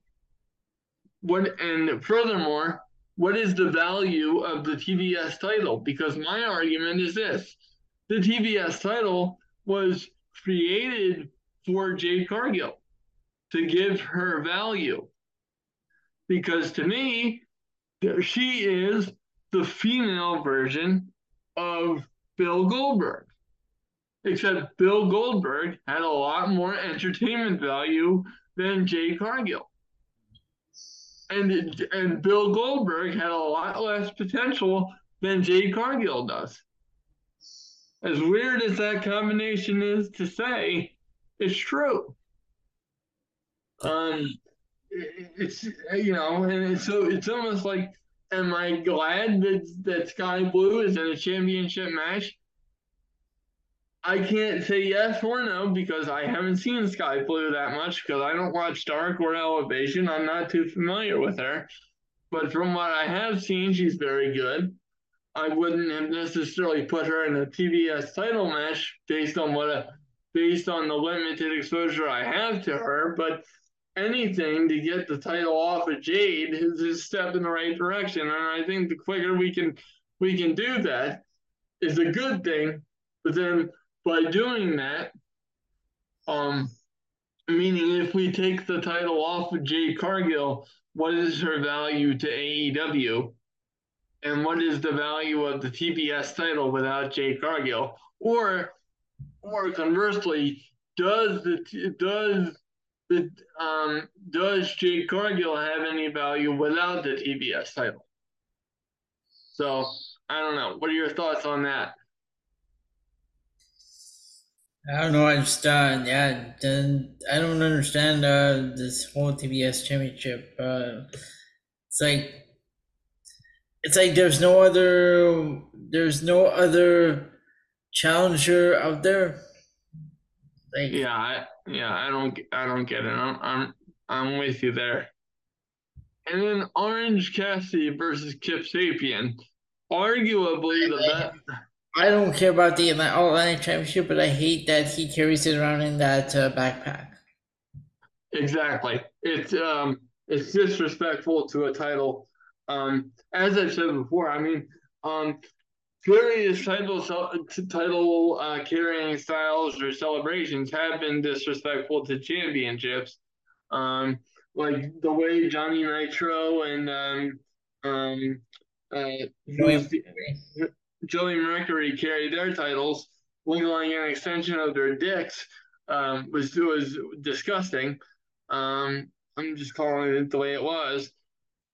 You know, so we've seen that before, and you know, getting back to the to the main event of this because I want to move on before we run out of time on this Zoom call. Um, you know, this was very easily the best wrestling match of the night. I enjoyed this match. I, I enjoy Orange Cassidy. And, you know, to, in all fairness, Kip Sabian is a very, very good wrestler. His gimmick is stupid as fuck, as is, um, you know, as is um, Orange Cassidy's. Orange Cassidy's is the worst gimmick I, I may have ever seen that's not named Danhausen. Um, you know, in AEW for God's sake. But uh, but it's just the the wrestling in this match was leagues above anything else that we saw. Um, you know, on this show. So I, I enjoyed the hell out of this, but but what's my reason for investing? What reason have you given me to care about the All Atlantic Championship? So I don't know. But that's my take on Battle of the Belts um, 5. And uh, do you have anything to add before we move on to the next segment of the show? That was uh that was the only high point I had. Everything else was just low point for me for that Battle of the Belts. I absolutely agree with that assessment, and I had the same. So, so that brings us to the end of uh, that, and we're gonna move on to SmackDown. All right. And um, do you want to do that since I did Battle of the Belts? I'll do SmackDown. Okay. So cool. for me, uh, high points. I okay. I had it. I gave it to Kofi Kingston, Santos Escobar, but I really but it's also a low point because Kofi Kingston and his uh, all all the ridiculous things that he was doing outside with the handstand and uh, all that. Yeah, and did you catch? Did you catch Santos Escobar hel- helping him stay up with that spot by holding on to his leg? Yeah, like that was so lame. Did you honestly? Did you catch that? Uh, it was so. It was so lame. Yeah, that was yeah. That's the only if I had to give it a low point, that's the only reason why it was for Kofi's ridiculous stuff outside. Otherwise, I gave that a high point, and I gave another high point to the main event, uh, uh, Drew McIntyre and Sheamus and the Usos. Absolutely, and um, I would also give a point, give a high point to uh, everything involving Roman Reigns and Sami Zayn. Mm-hmm. Uh, the fact that um, the fact that Roman Reigns got so pissed off at um, at Sami Zayn and everybody, including myself, and I still believe this, that outburst marks the beginning of the end for um, the bloodline and and Sami Zayn, but um, well, the bloodline in general. Um, but um, but honestly, like the reverse psychology that Roman Reigns played on Sami Zayn by apologizing to him and then later in the night having him stay in his locker room to uh, watch the main event, but yet the the level of like amusement, but yet d- disgust mm-hmm. when he was doing all the shit with the popcorn and you know throwing it all over the place and gyrating with it with his you know fucking whatever the fuck um you know it's just uh it's it's a very interesting thing. So i'm i'm looking forward to the i'm gonna be sad partially when the bloodline ends. Yeah. Um, but I'm I'm so looking forward to like the next chapter and the next chapter that by the time it's time for like the final um part of it, I'm gonna be so invested and so excited that like I'm not gonna be sad until like it's over over. You know what I mean? Yep. Um but yeah, so all of that was the high. And then um the the low points were um, Charlotte versus Sonya Deville. Mm-hmm. Um, even though I, even though I have to give, I have to give Charlotte this, and you guys know how I feel about Charlotte on screen. Um, but her like babyface promo, I don't like her ability to cut promos. I think they're by and large atrocious. However, her uh, her attempts to connect with, with the crowd were refreshing. And when Memphis, I laughed my ass off. When Memphis was chanting at um, Charlotte to uh, and um, and Sonya to whoop that trick, and, and then and then Charlotte was like, I think they're calling you a trick. You know, I laughed my ass off. so the, the match itself was a low point, but the promo was um was a surprising high point for me. Oh, um, I was going to move on to my low points, which that was one of them, but my other one was uh, Madcap and Emma and uh, Scarlett and Karrion Kross. What, what are they doing with with Karrion Kross? What the fuck? Like, like I was having a program with Rey Mysterio. I don't know why he's uh, in a tag match with uh, Madcap Moss. But aside, and once they finally get that rolling with with Rey, I'm going to be very invested because you guys know how I feel about both Rey Mysterio and Karrion Kross. But I have to tell you, like I was so excited when they bought Karrion Kross back, and all Charlotte because she should be the captain of Team Yummy. Hold, hold Um, but uh, Charlotte should be the team cap, the captain of Team Yummy. Not she's nowhere in competition with Charlotte. No, or nowhere, oh, no, or nowhere in competition with Scarlett. No, no. Oh, uh, oh, I didn't hear you. Who did you say, Scarlett? Scarlett, yes. Oh, okay. Wait, I didn't understand. I didn't hear you too well. Okay. Um, but yeah, Scarlett should definitely be the captain of Team Yummy. But um, but yeah, this uh this version of Karrion Kross isn't doing much for me right now. No. And it's actually since he returned, it's been kind of like very lukewarm for me. I don't know how you feel about that, but for me, it's just Yeah, I miss the old Karrion Kross without kind of without the yeah. Um, and then um. it's scarier. Yeah, and then of course the other high, another high point was um was uh the main event. I'm right there with you. I absolutely loved it. And then um, but the low point that I have to mention, and I understand why they did it because they had to do something with Hit Row because god damn they were stinking up the joint. Yeah. But they're they're they're turning heel by attacking Ricochet was a low point for me. Um, I just I, I don't get it with Hit Row, and you know without Swerve they're just not working. And I you know I may be in the minority here, but I actually there's something that I really like about Top Dollar. Um, but but this this thing with with um Hit Row just isn't working. It it just really isn't. And and I don't I don't know what to do here, but it's like without Swerve as the magic ingredient, it's not working. Just like the mogul affiliates, it isn't working. I mean, good God. Just stop, please. So those are the high points and low points for SmackDown. And should we take a break before we move on? I think so, because, yep, our producer is, is just giving me the sign right now that we should go into a commercial. Yeah, and we'll and we'll be right back with our review of Wrestle Kingdom from New Japan Pro Wrestling. All right, now we're going to get into Wrestle Kingdom 17. Night one took place on January 4th from the Tokyo Dome in Japan.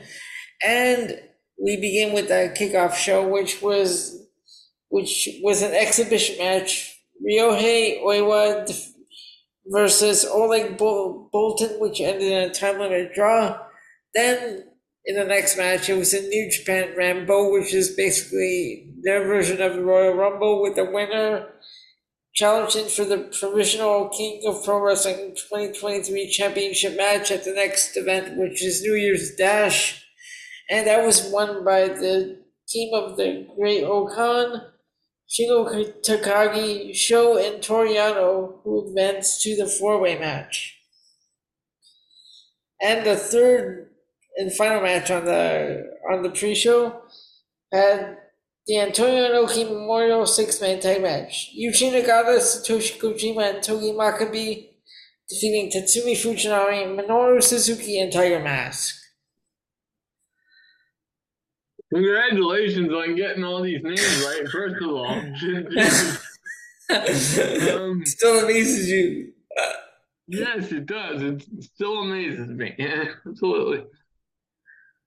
All right, so now we move on to the main card itself. And the first uh, match is tag team match for the IWGP Junior Heavyweight Tag Team Championship. We have TJP and Francesco Akira catch 22, defeating Lio, Lio Rush, and YOH. What a what an absolutely absolutely 3K. Sorry. what I said what an absolutely phenomenal phenomenal match. Uh, I wasn't. I mean, I wasn't expecting that at all. Um, first, first of all, can we talk about how criminally underrated TJP is? Mm-hmm. I mean, it was, it, to me, at least in the American scene, because I'm like, oh my god, you got, you know, you got to be kidding me with this. But um, you know, for but for the time that it got, um, I mean, I would give it a, I would give it a four star, a, a, a four star Yeah. uh, match. I mean, good lord. And um, I'll tell you what, when when when Lio Rush took that bump into the um, into the ramp and cut his head open early. Oh my lord. Um, it, it, this was an excellent storytelling um, tool because it stopped him from hitting his uh, fin- finishing maneuver. Mm-hmm. Um, because he couldn't see because of the blood in, in his eyes. Yeah. Which which led to um, which led to uh, TJP and Akira getting the victory. And like I can't I can't do this match justice even if I tried. Um, by going move by move. But you know, to be honest with you folks, I wasn't even trying to do any of that because this was my legitimately this was my first ever IWGP um, you know, uh, event that I've seen in its entirety. So this was like an entirely new experience for me. Is your, it's your very first NJPW show? Yeah.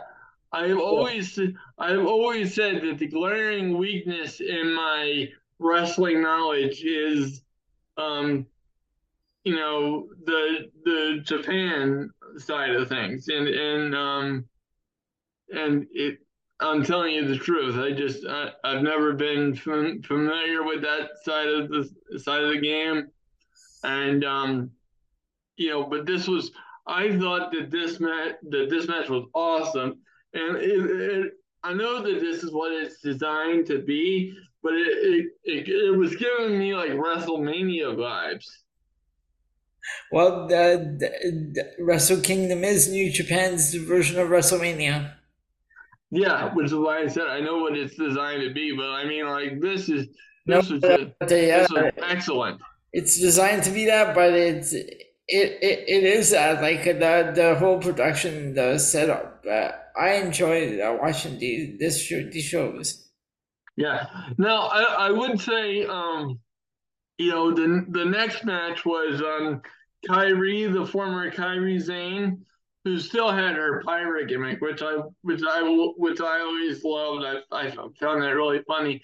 Yeah. Um, she defeated McConnell for the IWGP to hold on to the IWGP Women's Championship. Uh, but let's talk about the end.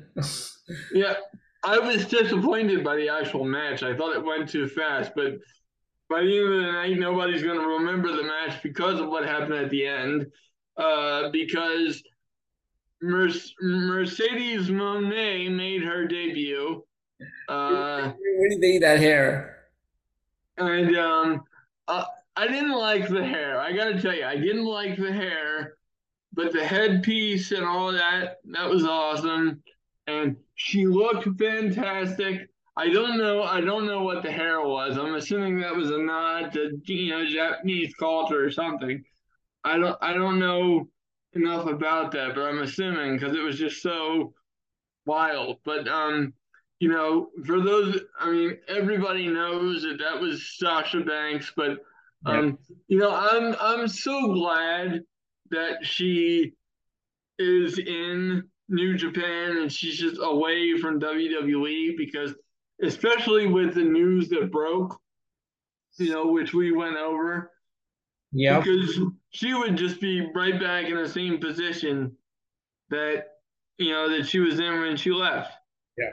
Because nothing has changed about about the the women's division over there, even with uh, Triple H in charge, and now that Vince is back, if he gets back in in charge of creative, which we all hope to God doesn't happen. The wrestling God's got to help us out on that one. But you know, if he does, then we know nothing's going to change. But she, so this is awesome for her, and um, you know, I definitely want to see Battle in the Valley, um, in San Jose because um, because of it being her debut in Japan match wise. And that will be on February 18th, I believe.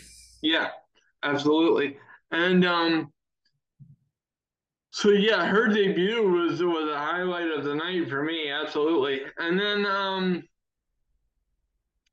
next up, not to not to downplay anything, because that was that that was a huge um, that was a huge deal um, for for Mercedes.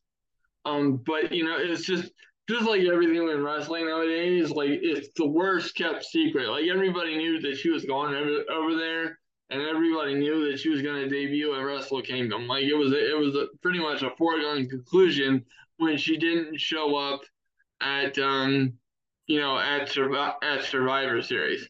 That's when everybody was like, "Oh, well, she's going to go to Japan now." I mean, duh. Um, but next up, we had the IWGP Tag Team titles. And, you know, I can only assume that FTR is either going to exclusively focus on AEW or they got to be going to uh to um WWE.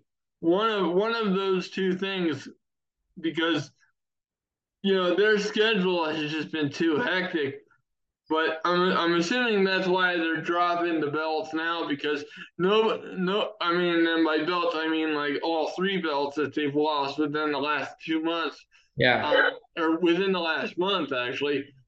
That being you know the these these latest ones against Bishamon, and um you know they, they they lost the titles in the um in the finals of the trilogy with with the um Briscoe. Oh God, I- am blanking.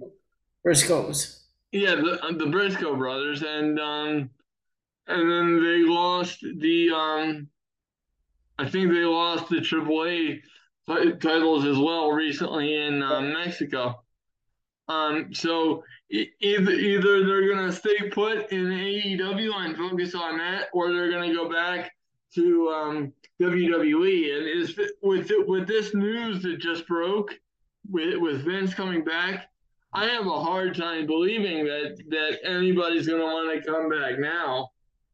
So even if that was the plan, you know, things might be rapidly changing now for FTR because you know we all know how uh, Vince feels about about uh, tag team wrestling. So if he gets back in the creative chair, FTR better be running to Tony Khan like, please uh, TK, help.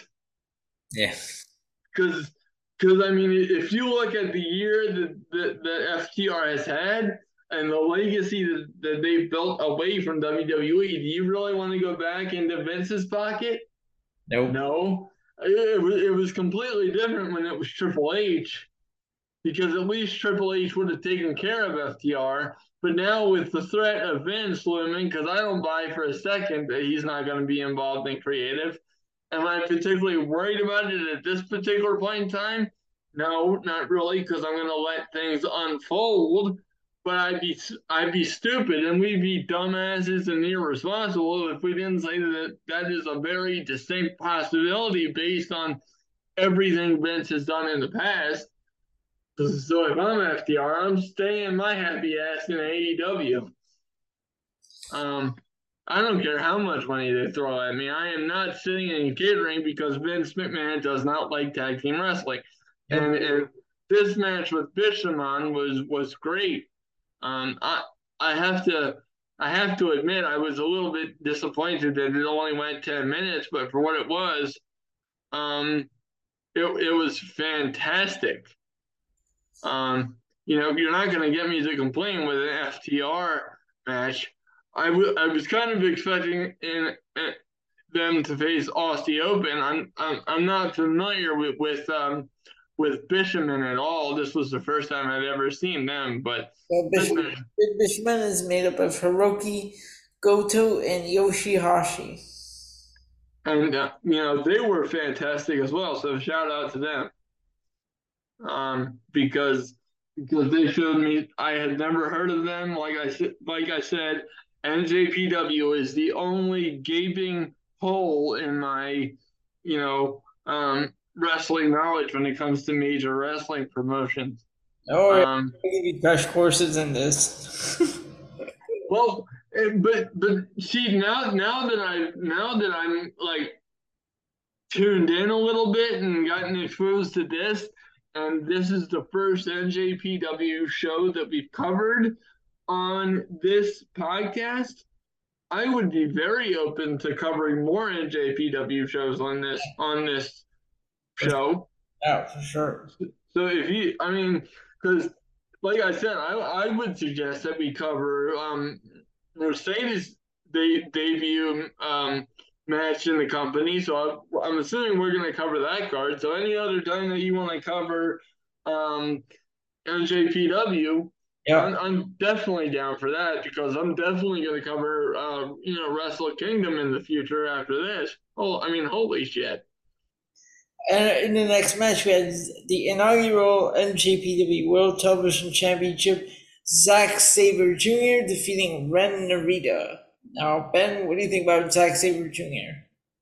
Um, believe it or not, folks, and I know I know the the name Zack Sabre Jr. and I've seen clips of him all over the place. I know I know him, but this was like the first full match that I've seen of Zack Sabre Jr. And I was like, oh my god. Yeah. What once again, I, and maybe this is just NJPW and what they do. Maybe they just have shorter matches. But once again, I was a little bit surprised it only went 10 and a half minutes. But for 10 and a half minutes, good God, they packed their shit in, in, in New Japan because. Well, you know, New Japan usually gives the earlier matches a shorter time because looking at the last two matches, they went the longest. That I know. I, I noticed that. Absolutely, I noticed that. Yeah, over thirty minutes, and actually, uh, one of them, I I think it was that Kenny Omega match at one Wrestle Kingdom that went fifty minutes. But I'm not. I can't. I'm not. I'm not like one hundred percent sure, but I think there was one that went over fifty. Well, you know, sign me up if we ever find which one that is. I'll look that bitch up because you know, say what you want about Kenny Omega, but um, you know, I think I think he's been proven to be a fantastic wrestler. Um, you know, am I a fan of his with the Young Bucks and all that stuff? Not really. Am I as big of a Kenny Omega fan as many other people? No, not really. But I have to I have to say that sometimes when he steps in those ropes and has a serious uh, match and cuts all the comedy shit out, um, you know, I'm good with that. Now that being said, you know, when he when he came out dressed as Sephiroth from Final Fantasy, I like that a little bit because I'm I'm a little bit of a video game guy myself. Um, but it's just um, you know, from a wrestling perspective, Kenny Omega is that guy. And I, I I'll be honest with you, I was a little bit of an anti Kenny Omega guy because I had heard so much about him being a dick. And maybe maybe that's right, maybe that's wrong. I don't know. I'm not in, I'm not in position to make that call. I haven't heard anything uh, particularly recently about him being an outright dick. Um, so you know maybe maybe I'm in in the wrong for thinking that. I don't know, but uh, from a from a wrestling perspective, I um I really enjoyed this very much, and it was it was an absolute treat to get to see a full Zack Sabre Jr. match. All right, and next uh, we had we have a new never open openweight championship as Tama Tonga, accompanied by Jado, defeated Karl Anderson. Um, I didn't care about this match at all. I um, this match was very boring um, considering who was in it. I, I expected much more from it. Now, maybe Karl was limited because he's under a WWE contract and couldn't do as much as he wanted to. Mm-hmm. Um, but for what it was, I was very disappointed. And um, the following was a six man tag team match, and it was Keiji Muto's last NJPW match. And of course, we had Keiji Muto, Hiroshi Tanahashi, and Shota Umino defeating Los Ingobernables de Japón, Tetsuya Naito, Sanada, and Bushi. Now, now, granted, I I looked a little bit up on this guy, um, because there you know, again, you uh, I looked a little bit up on this guy, Keiji Muto, because oh, yeah, great. I, I I admit that um, I'm not too overly familiar. Yeah. Sadly, um, based on how much this guy was being put over, because apparently he's an NJPW icon. And I apologize, but like I said, New Japan is uh, just not my forte most. But hopefully that'll change because if this show was any indication of what MJ NJPW brings to the table, and I can watch it now. But Ben, I, I'm sure you've seen Keiji Muto in WCW. Well, I, I probably did, and just did, didn't realize it was him. Great Muta. Oh, that's him. That's him. That's a Great Muta. Oh, well then why didn't they just say the Great Muta? Of course, I know who the Great Muta is. He's a Great Muta over in the U.S., but in Japan, he's known he's better known as Keiji Muto. Well, why wouldn't they? Of course, I know who the Great Muta is. I've I've, I've seen him Okay, well, that just made me look like a fucking idiot live on my show. Fuck. Well, no, I was trying to say that uh, while you were talking. I was trying to. I was uh, saying that's Muto was a great Muta. Okay, well, then rest assured, folks. I know who the Great Muta is. I've seen old matches of his with Sting. I I understand who the Great Muta is. I I I get that. Now, Ben, did you see did you see my favorite Tetsuya Yeah, I and I okay. complete I completely understand why. That was and that, uh, have you that was amazing. Joyce when he does the uh, thing with the wide eye. When he when he you, you ever notice uh, how he has his finger in his thumb and he opens his eye wide like that? Um, hold on, let me let me look at you because like he, you know how he does that with the eye thing.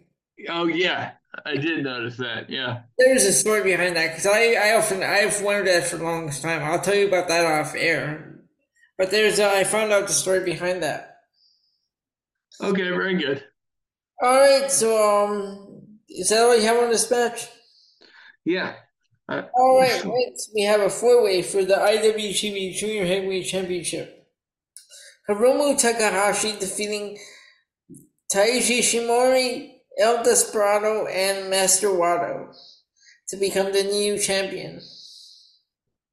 Um, maybe it was just because I was a little bit beat up at this point, but I had issues following this. I don't I don't know why. Um, you know, I'm not saying it was a bad match, but I I just had issues following this. Well, four way match, four way matches here are different than in the U.S and and all and also it has it has to be admitted that outside of Taiji Ishimori, I had never heard of any of these guys. So for for those two reasons, I was really struggling with with this particular match. I, I have nothing against the match. I just, you know, but it's just if you don't know what you're looking at, it's just kind of difficult. That, but uh, oh, sorry, go on.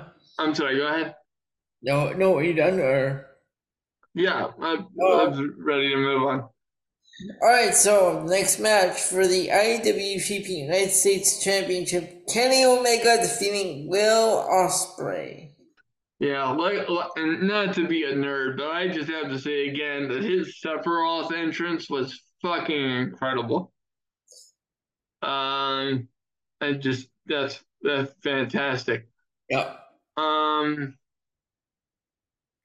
I um because I cause like I said I've, I've never been the biggest Kenny Omega guy. Even like even when he started with AEW, he, with all the interviews he did, I just thought he came across like a dick. Yeah. I I I, I honest to God, and you know no matter how good of a wrestler he is. Like I have the same problem with Ric Flair. Like if if you come off like an asshole, I'm gonna think you're an asshole regardless of how good of a wrestler you are. You know what I mean? Mm-hmm. Uh, it, it doesn't mean I can't separate your talent from the individual. It's it's the same concept with Vince. You know, I understand the genius that he is, but I can also acknowledge him being an absolute dick, who I have an issue respecting. Yep. Now I'm not I'm not putting I'm not putting Kenny Omega anywhere near Vince because I have much less exposure to Kenny Omega um, by a long shot. I am not putting Kenny anywhere near Vince. Let me just verify that. Um, but in terms of this match, Kenny Omega won me over a lot more than than any of his AEW work. And maybe that's unfair, but I'm just telling you the truth. This match in particular showed me that Kenny Omega was the truth.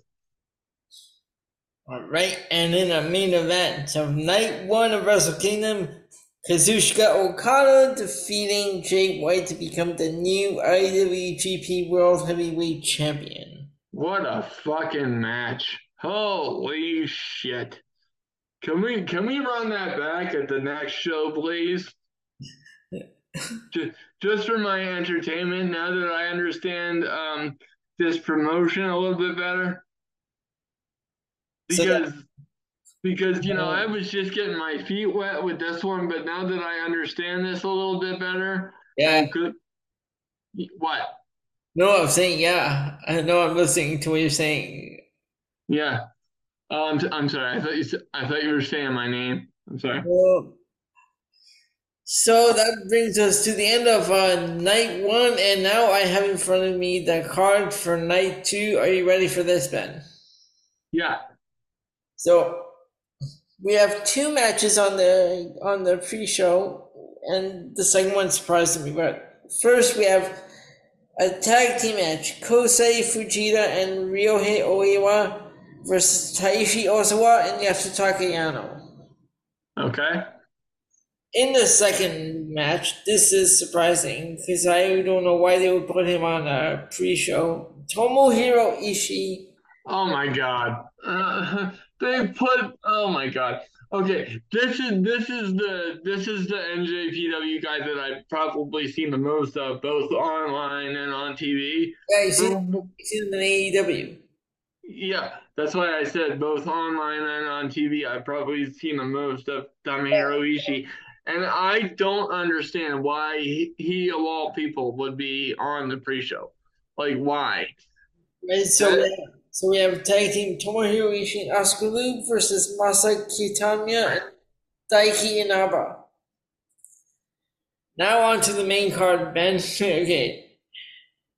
This one uh, might be, well, it might not be too challenging because we're going to start off with an eight man tag match.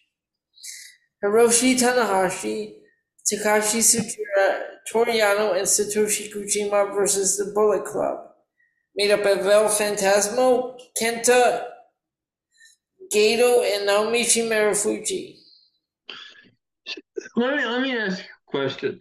Do you, and, and do you think the um the Bullet Club should just disband as the Bullet Club? Because it doesn't seem to be anywhere near what it used to be. I don't know. I mean, they were pretty uh, big over in, J- in Japan. Like, I, I agree. Like, uh, but uh, they were like, uh, they were um, first it was NWO Japan, and then it was the Bullet Club. But um, over there, they're pretty big. But I see, I see what you're saying because I mean, it's kind of like. I want to say it's kind of like a run course, but at the same time, like I said, they're they're big over there. Yeah, well, that's understandable. All right, then we have singles match: El Desperado versus Yohei. Then we have a six-man tag match. The team of Master Wato, Ryusuke Taguchi, and Tiger Mask versus Alejandro, Junta Miyawaki, and Amakusa. Well, that sounds like a good one. Next, we have tag team a tag team match. The new champion Kazuchika Okada and Togi Makabe versus Kaito Kiyomiya and Yoshiki Inamura. Then, oh, very cool. Then the singles match, we have Bushi versus Tadasuke, followed by Hiromu Takahashi versus Hajime Ohara, Sanada versus Manabu Soya, Shingo Takagi versus Katsuhiko Nakajima, and in the main event, Tetsuya Naito versus Kenoh. Sign me up for that one. So that is Wrestle Kingdom Night 2, and now on to the results for New Year Dash, which took place the following night, January 5th. Very good. All right, let me just pull up uh, the card here. And then after you hit those results, we'll uh, go to the commercial one more time. Oh, yes, I just saw the notice here. All right. Okay, very good.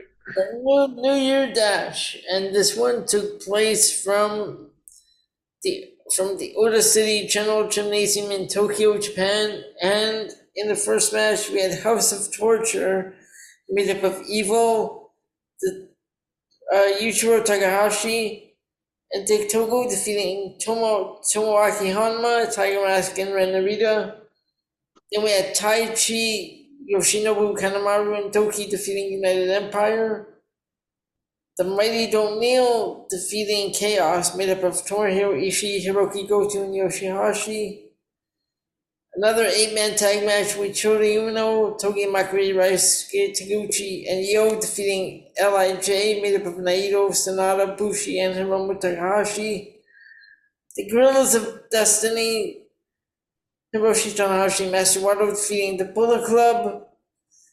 Then we had a four-way with Shingo Takagi defeating Sho Great-O-Khan and Toru Yano to become the the inaugural provisional King of Pro Wrestling 2023 champion, and then the main event, Kazuchika Okada and Kenny Omega defeating United Empire.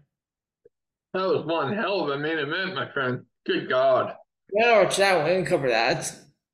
New Year Dash. Well, I, I think we should after um after um hearing that.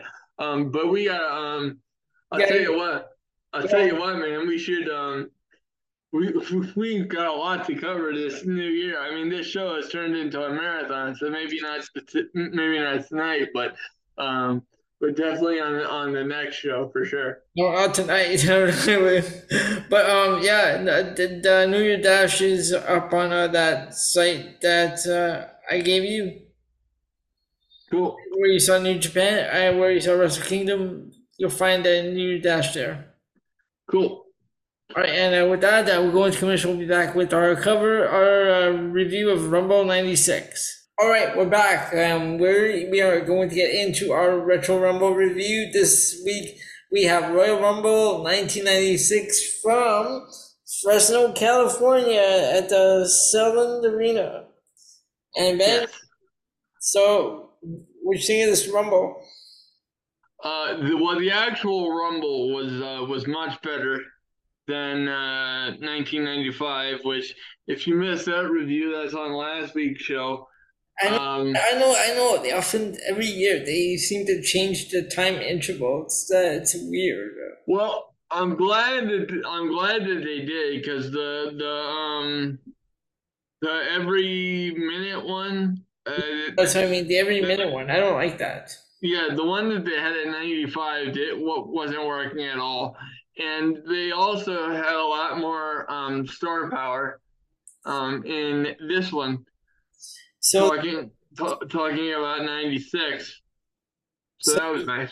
yeah, so there was no uh, kickoff show, so we get right into the first match. It's a qualifying match. Duke the Dumpster Droese defeating Triple H by disqualification. Well, I think that was a pre-show because the first match Oh, that I it? have, yeah, the first match I had was Ahmed Johnson versus Jeff Jarrett. Oh, okay. Uh, all right. It's just the way it's written here on uh, Wrestling Data because usually I can tell the I can tell if it's a pre-show match because they have DM for dark match. Oh, okay. So okay, so so the so the pre-show match is Duke the Dumpster defeating Hunter Hearst Helmsley by DQ. And that's the reason why he had to enter number one in the Rumble. Talking about Triple H. And uh, what, what do you give this one? Um, well, I didn't see that one because that was on the pre-show. Oh right, okay. Oh, so so oh, okay.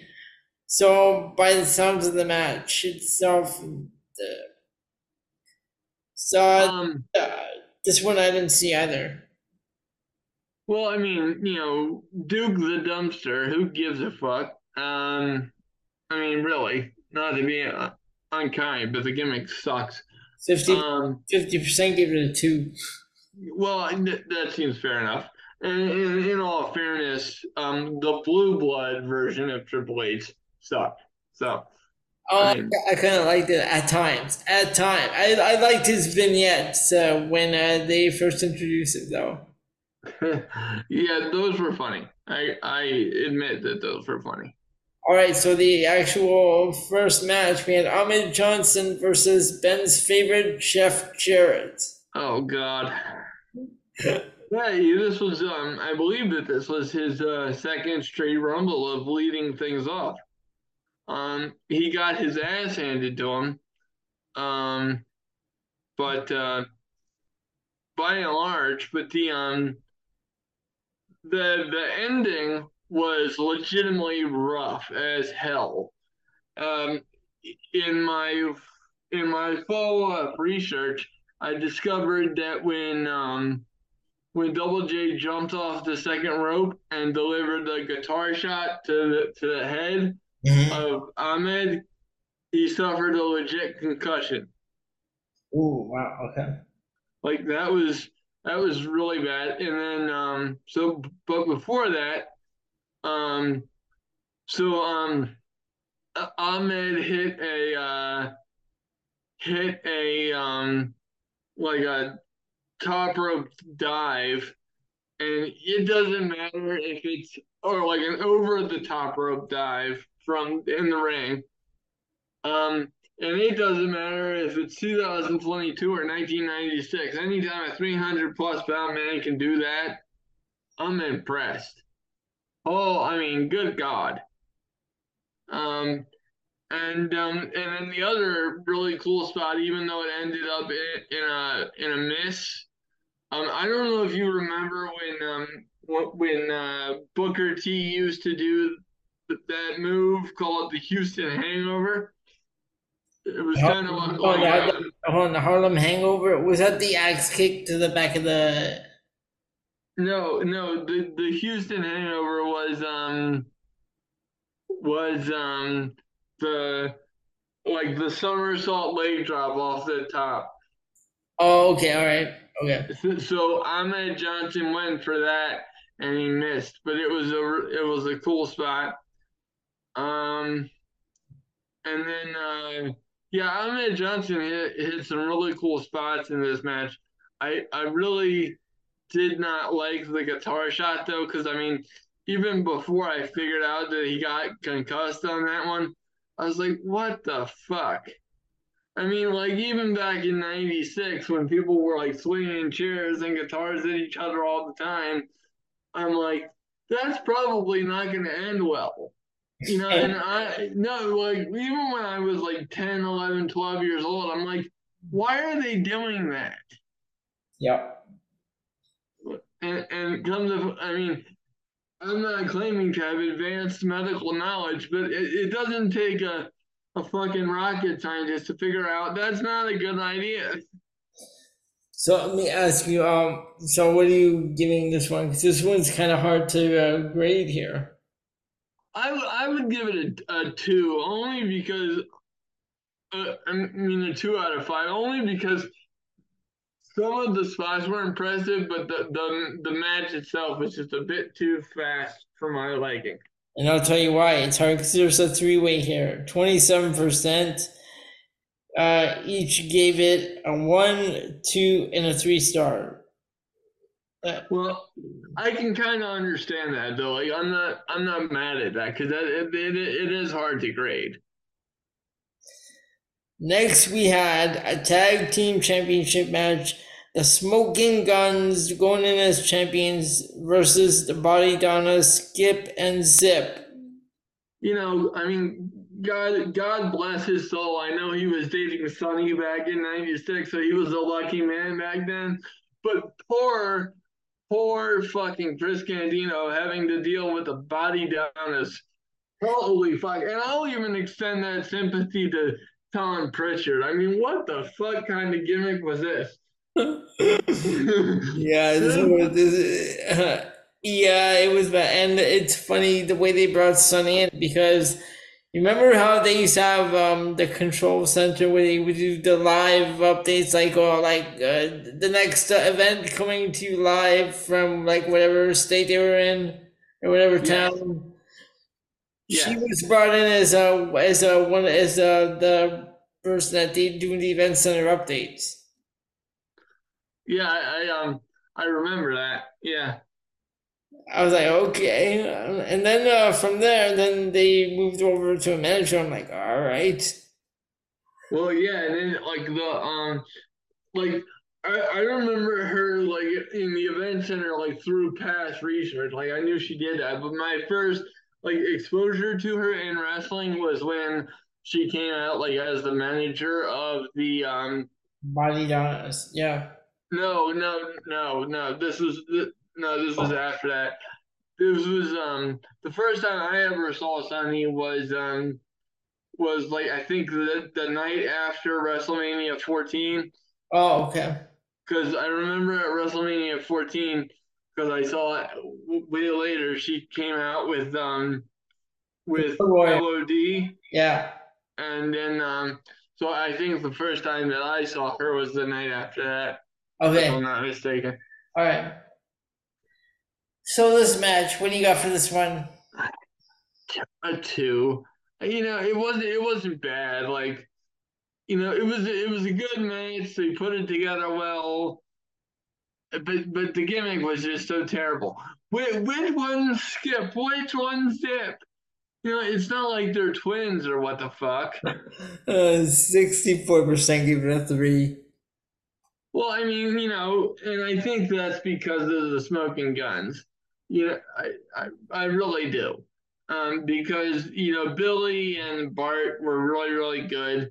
Yep. And you you can see even back then. I mean, this was well before the you know New Age Outlaws, and I'm not saying that I'm not saying that Billy Gunn would have been a star without the New Age Outlaws. I don't, I, I can't, I can't, you know, forecast that. But he, he, I mean, the the Smoking Guns were really smooth tag team wise. All right, and next we had the Intercontinental Championship. Razor Ramon going in as champion. Uh, go with uh, losing to Goldust. Goldust, the new Intercontinental Champion. Oh my god, this was rough. You yeah. know, this this is a match where uh, he had Razor in the corner and he's like standing on the turnbuckle, right? Yeah, I mean, yeah. it's, it's just, you know, I, I mean, I get it. You know, Goldust had just debuted, like, I think in 90, like late 95. Yeah.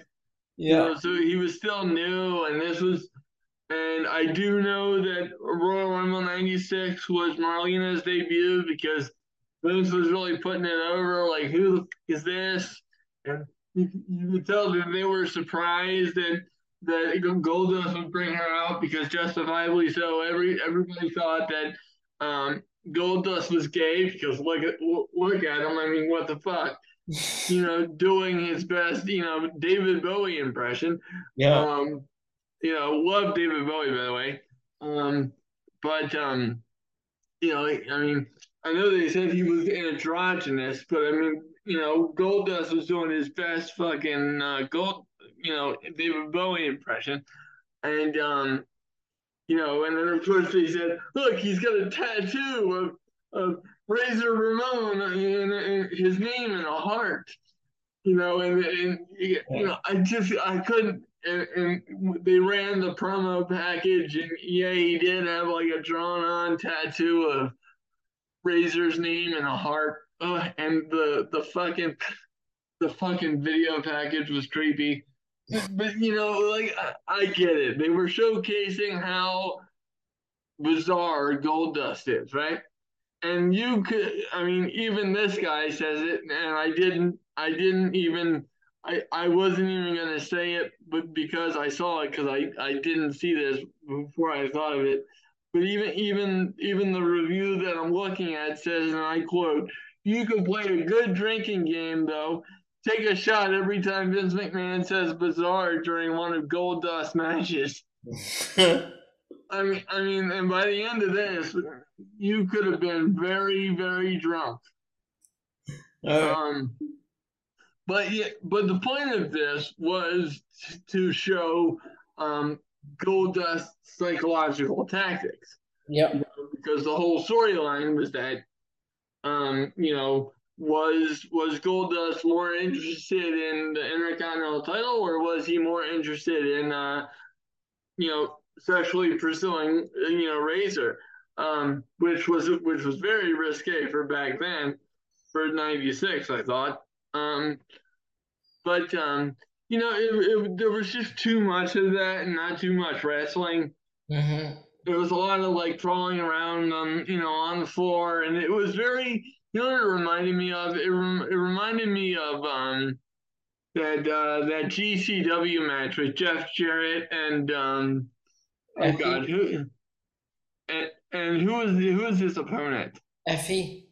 Yes, exa- exactly. That's exactly what this reminded me of. And it was just, it was so distracting and so fucking odd that I couldn't really pay attention to the match.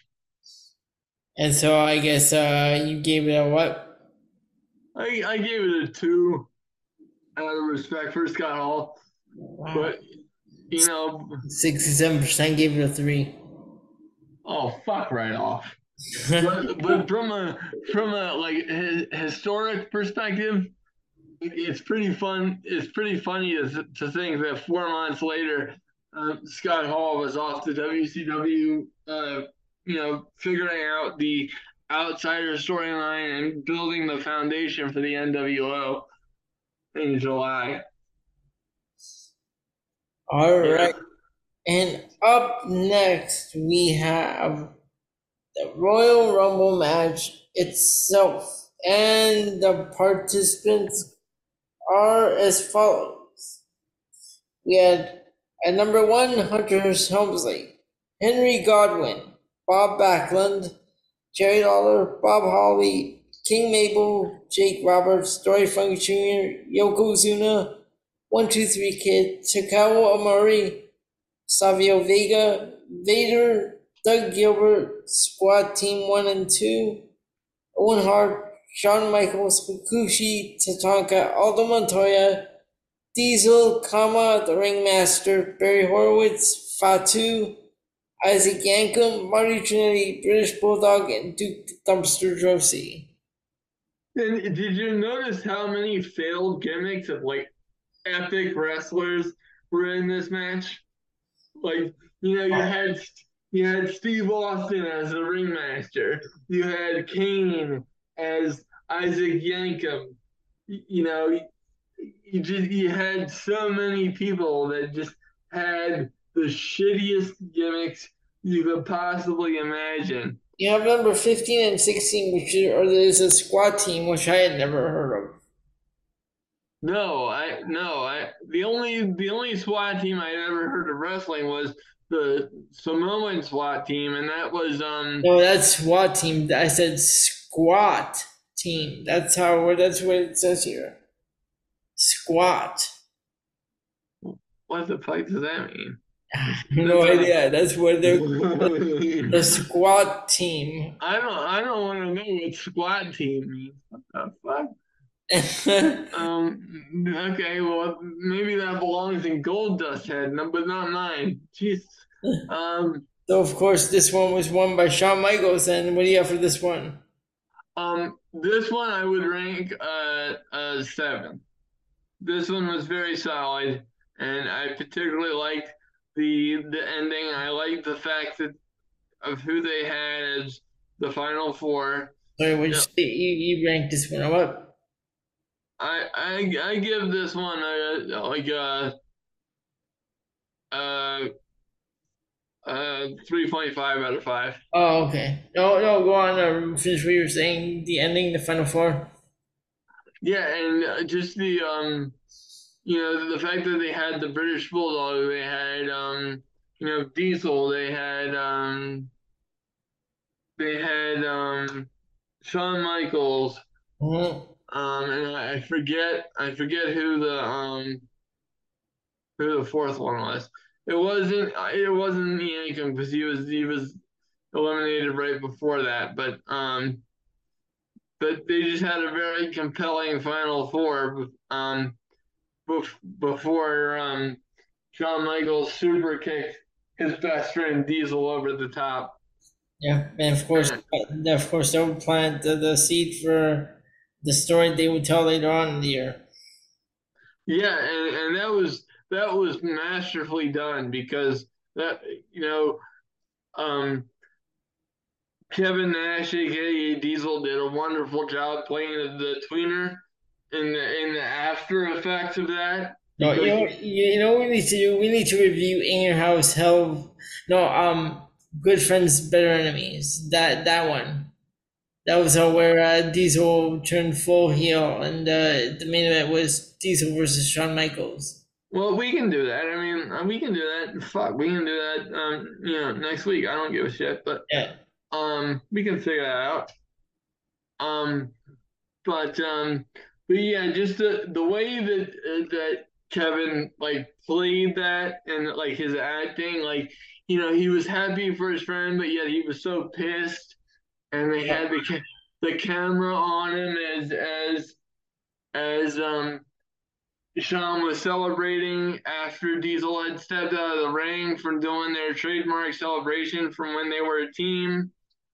You know, that it was just it was just perfect setup for what was to come. And um I was I was very surprised that um that the Royal Rumble didn't end the evening. Yeah. Um because um because even though this review has it as the final match, that isn't true because the Undertaker versus Bret Hart um, uh, um, finished off tonight. And, and I think that's uh, that's uh, the good way, the right way to finish off. Because I always grew up, I grew up always uh, with always uh, the heavyweight championship as a final match.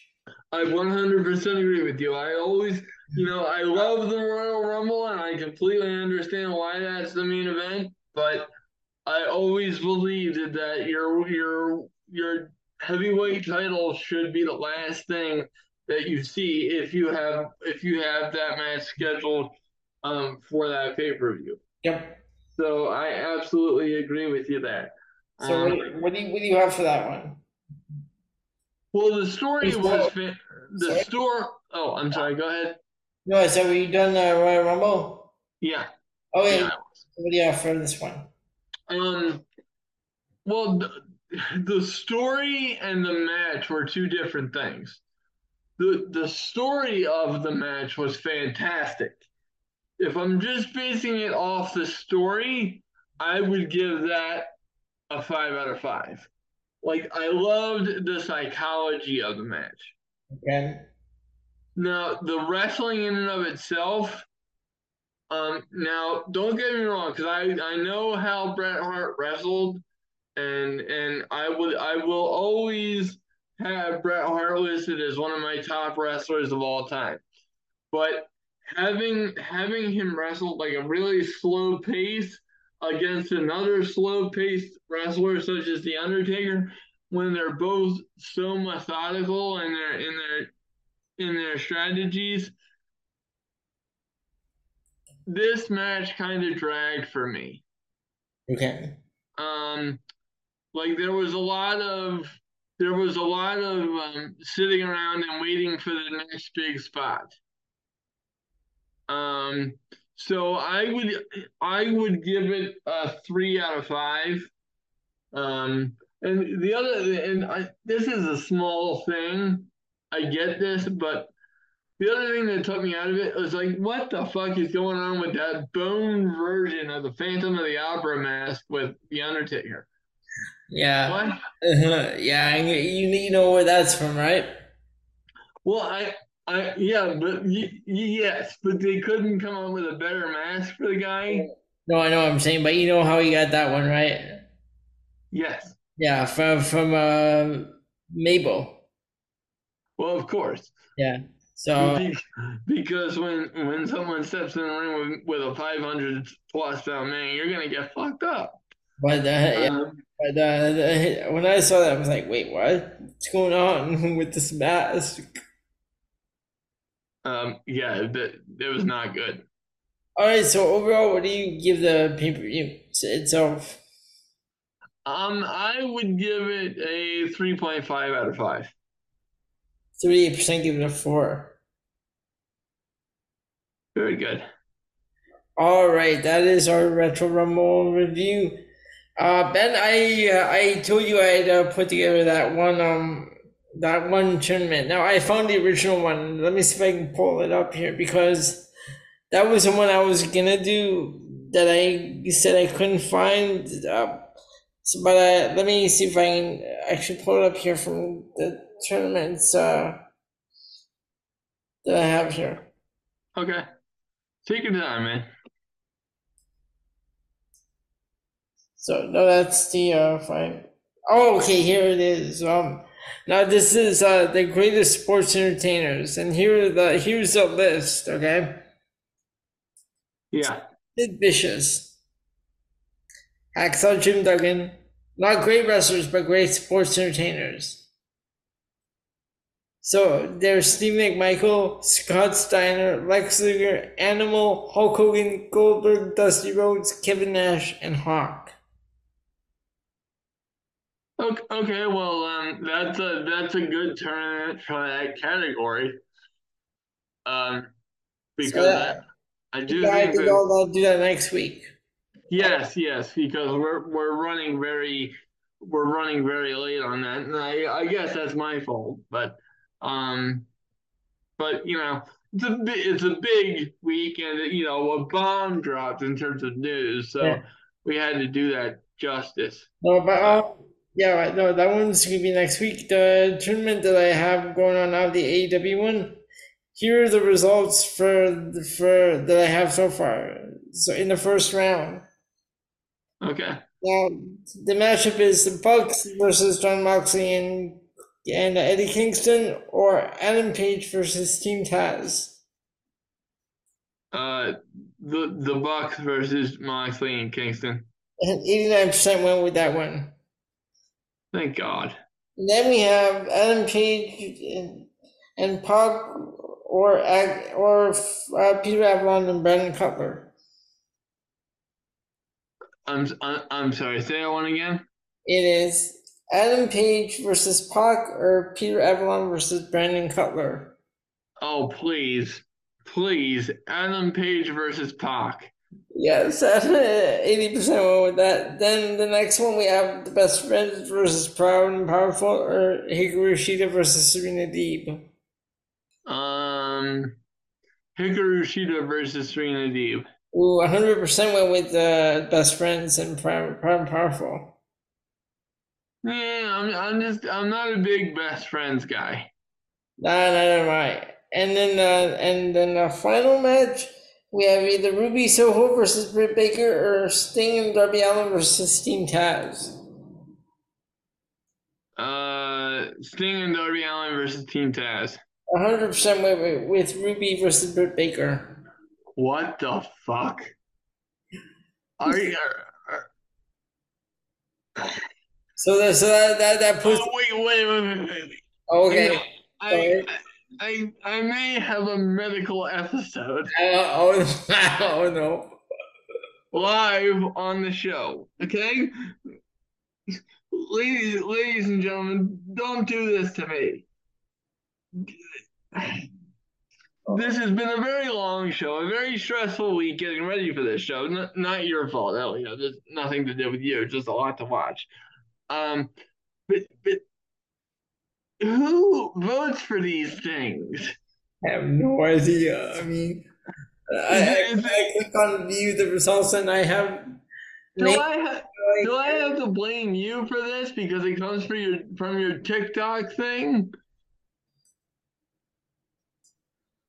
I mean, you know, this doesn't make any sense. That's horrible. right?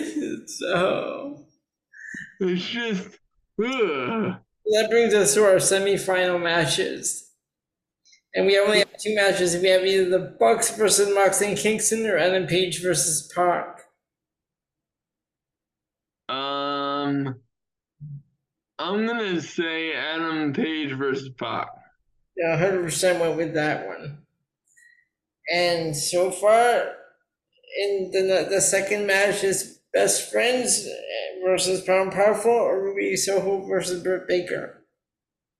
Uh, best Friends versus Proud and Powerful. Yeah, eighty percent have that one, and uh, the winner of each of these uh, matches, the winner of the Best Friend, I uh, know the winner of uh, Young Bucks and Moxley Kingston, Page and Pac will face Andrade and Pac and the winner of uh, the Ruby Soho Britt Baker Proud Powerful Best Friends will face MJF and Jon Moxley. Well, then neither one of those winning matches have very, very good winning odds, if you ask me.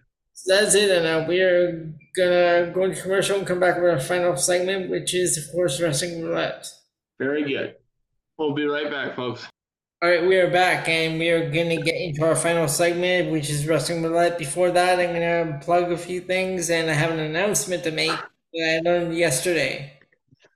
So, first of all, you find this podcast, PNC Progression Wrestling, every week on uh, Spotify, iTunes, iHeartRadio, Stitcher, Podcast, Google Podcasts, and Amazon Music. And of course, you can also find myself along with Tony Diaz and Clay Cummings on Wrestling POV and on uh, iTunes, Spotify, Podbean, iHeartRadio, TuneIn Radio, and Amazon Music. And we are sometimes joined by my co-host on here, Ben Pierce, the original Pierce. I'm waiting for my first invite of the year. Where is it? Time is ticking. And I was informed yesterday that wrestling that uh, Congratulations to Wrestling POV. All of us over there because yesterday we reached 5 million downloads. Oh, goddamn. Congratulations. That's awesome.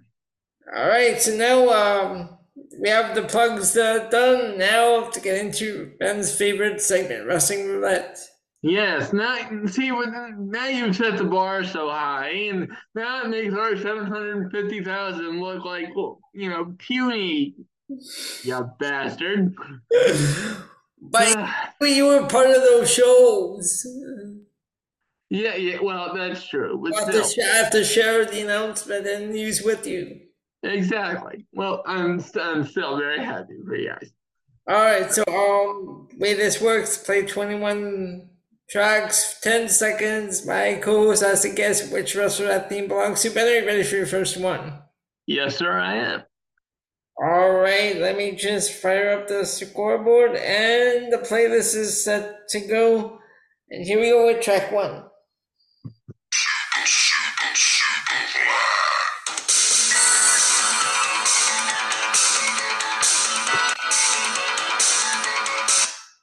Jimmy Superfly Snuka.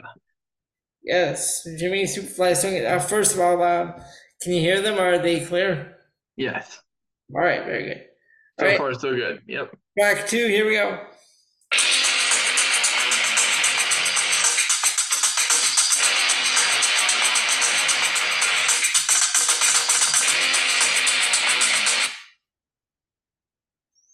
Oh my god, sounds so familiar.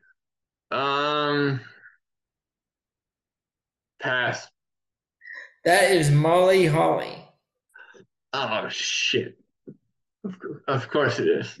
So stupid. All right, you. All right. Track three. Here we go.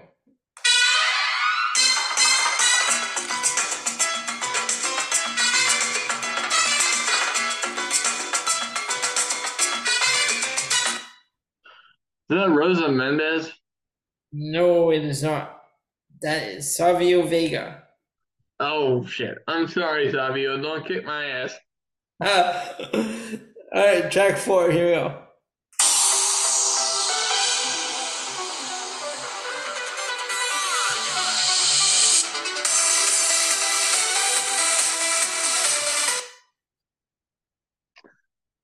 Uh, well, uh, pass. Sadly, I don't know. That is Io Shirai. That's not not not the theme I've ever heard. That is If I would- that is her NXT theme, Genius of the Sky. Oh, that's weird. Hmm. All right, you go to track five. You ready? Yeah. Biscuits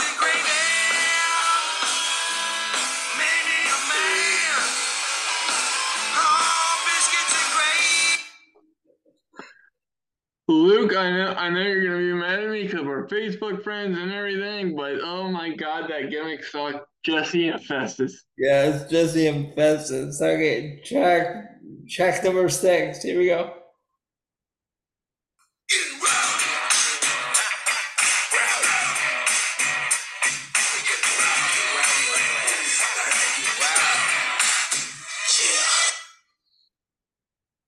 Uh, is it D'Lo Brown? No, that is K-Kwik. Oh, sorry, Ron Killings. I hope your uh, I hope your knee is doing a little bit better. All right, here we go. Track seven.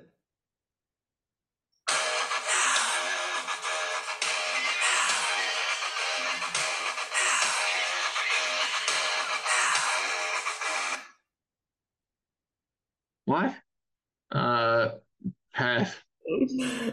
That is Hawkins and Ryder. Oh, who gives a shit? I'm almost proud of myself. I got that wrong. Okay. you go track eight.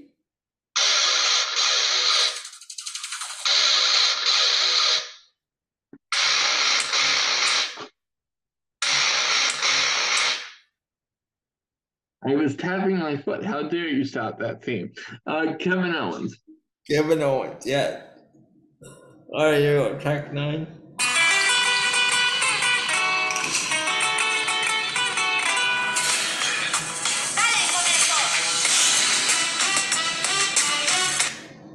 Uh, just a shot in the dark. Primo and Epico.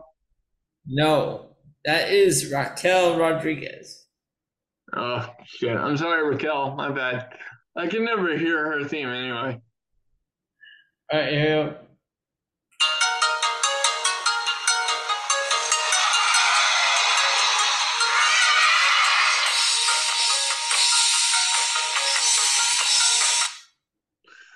Ricky the Dragon Steamboat. Yes, and you know what? I looked this up on uh, YouTube. Ultimo Dragon did use it when he came to the WB in 2003. Yeah, I know. No, I know. no, no, I was like, I, I'd forgotten that because I only, I always remember the other one with the dragon growl at the beginning. Yeah. All right, you're up, track. This was track 10, uh, right? Yeah, I think so. Yeah. All right, track 11. Here we go.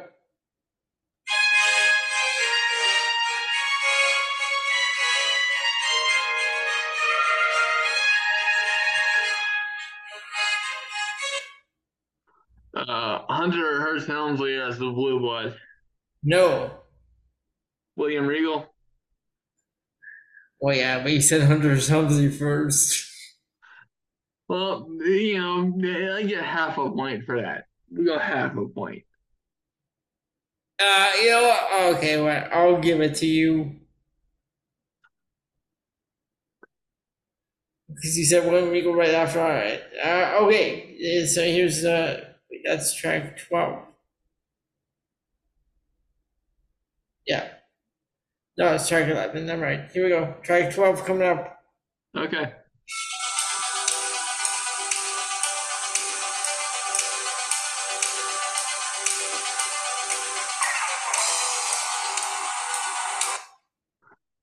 I always miss this one, but I swear to God, I have no idea. That is Jeff Jarrett. Okay, well, vis-a-vis our earlier conversation, I don't give a fuck. So, in protest, I count that as a win, Wait. as a ch- as a check. That's a win for me. Add it to the scoreboard, please. Wait. Wait. Wait. Just because I hate Jeff Jarrett when his theme song plays, I get a, I get it added to my score. That's my one condition. Add it to the check, please. Let me add. So five.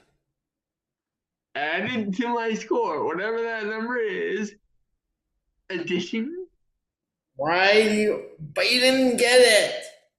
That that's the point. That's what makes it funny. F- follow along, my friend. We were Oh. about to. God. We- All we right. were- Well, whatever. we were I don't have time for this. Let's go. Jeez, okay, here we go. Track. Uh, let's see me lose track. That was track. This is track thirteen. yes, Track fourteen coming up. Are you ready? yes. Enough is enough, and it's time for a change. You tell him.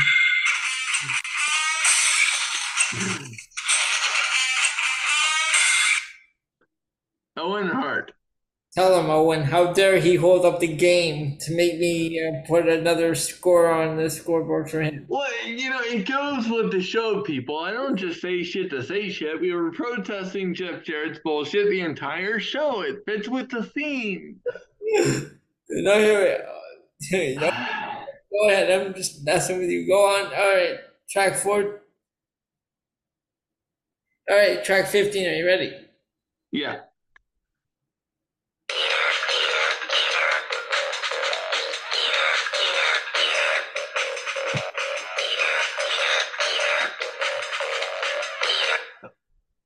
The Dudley Boys.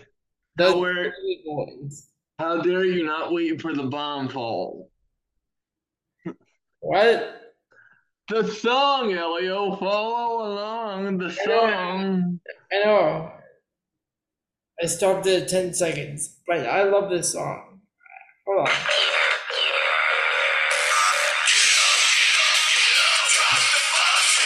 Come on. I love that song. Exactly. All right. Here we go. Strike 16.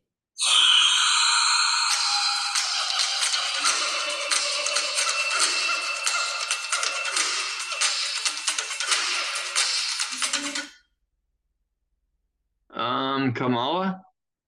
No. That is Umaga. Oh, oh shit. Okay. I'm sorry. All right. Go. Track 17.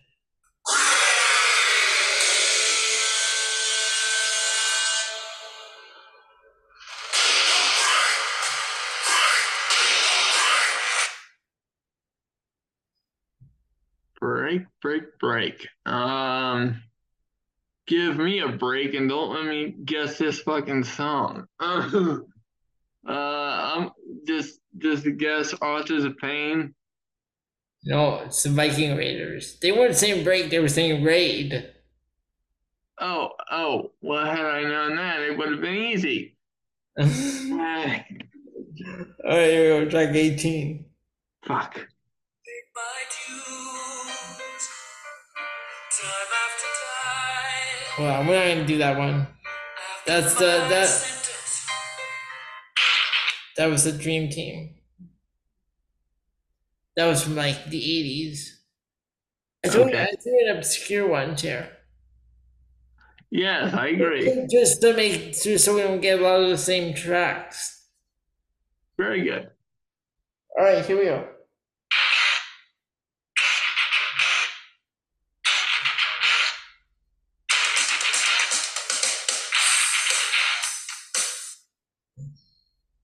How am I supposed to get anything out of that? I don't know. Pass. That is Scotty Riggs. Okay, WCW guy. I'm sorry, but I, I wouldn't have got that anyway. All right, track 19.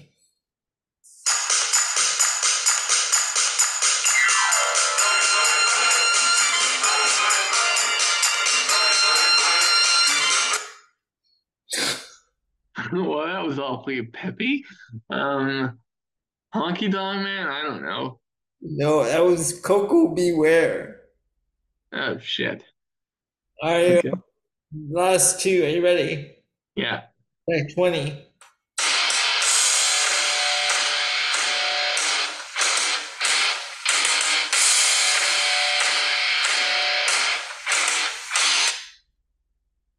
Uh, The Ascension. No, that one's the Viking Raiders. Oh, That's their first one. so okay, we got two Viking Raiders. Okay, All right, last one. Are you ready? yeah.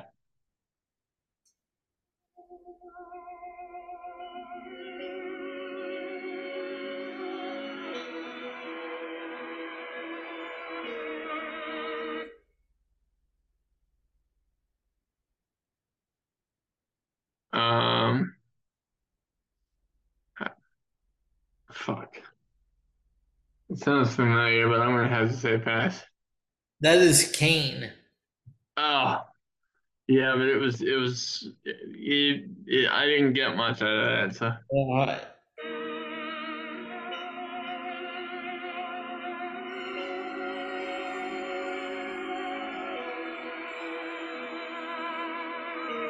yeah, I would have got it right there. yeah.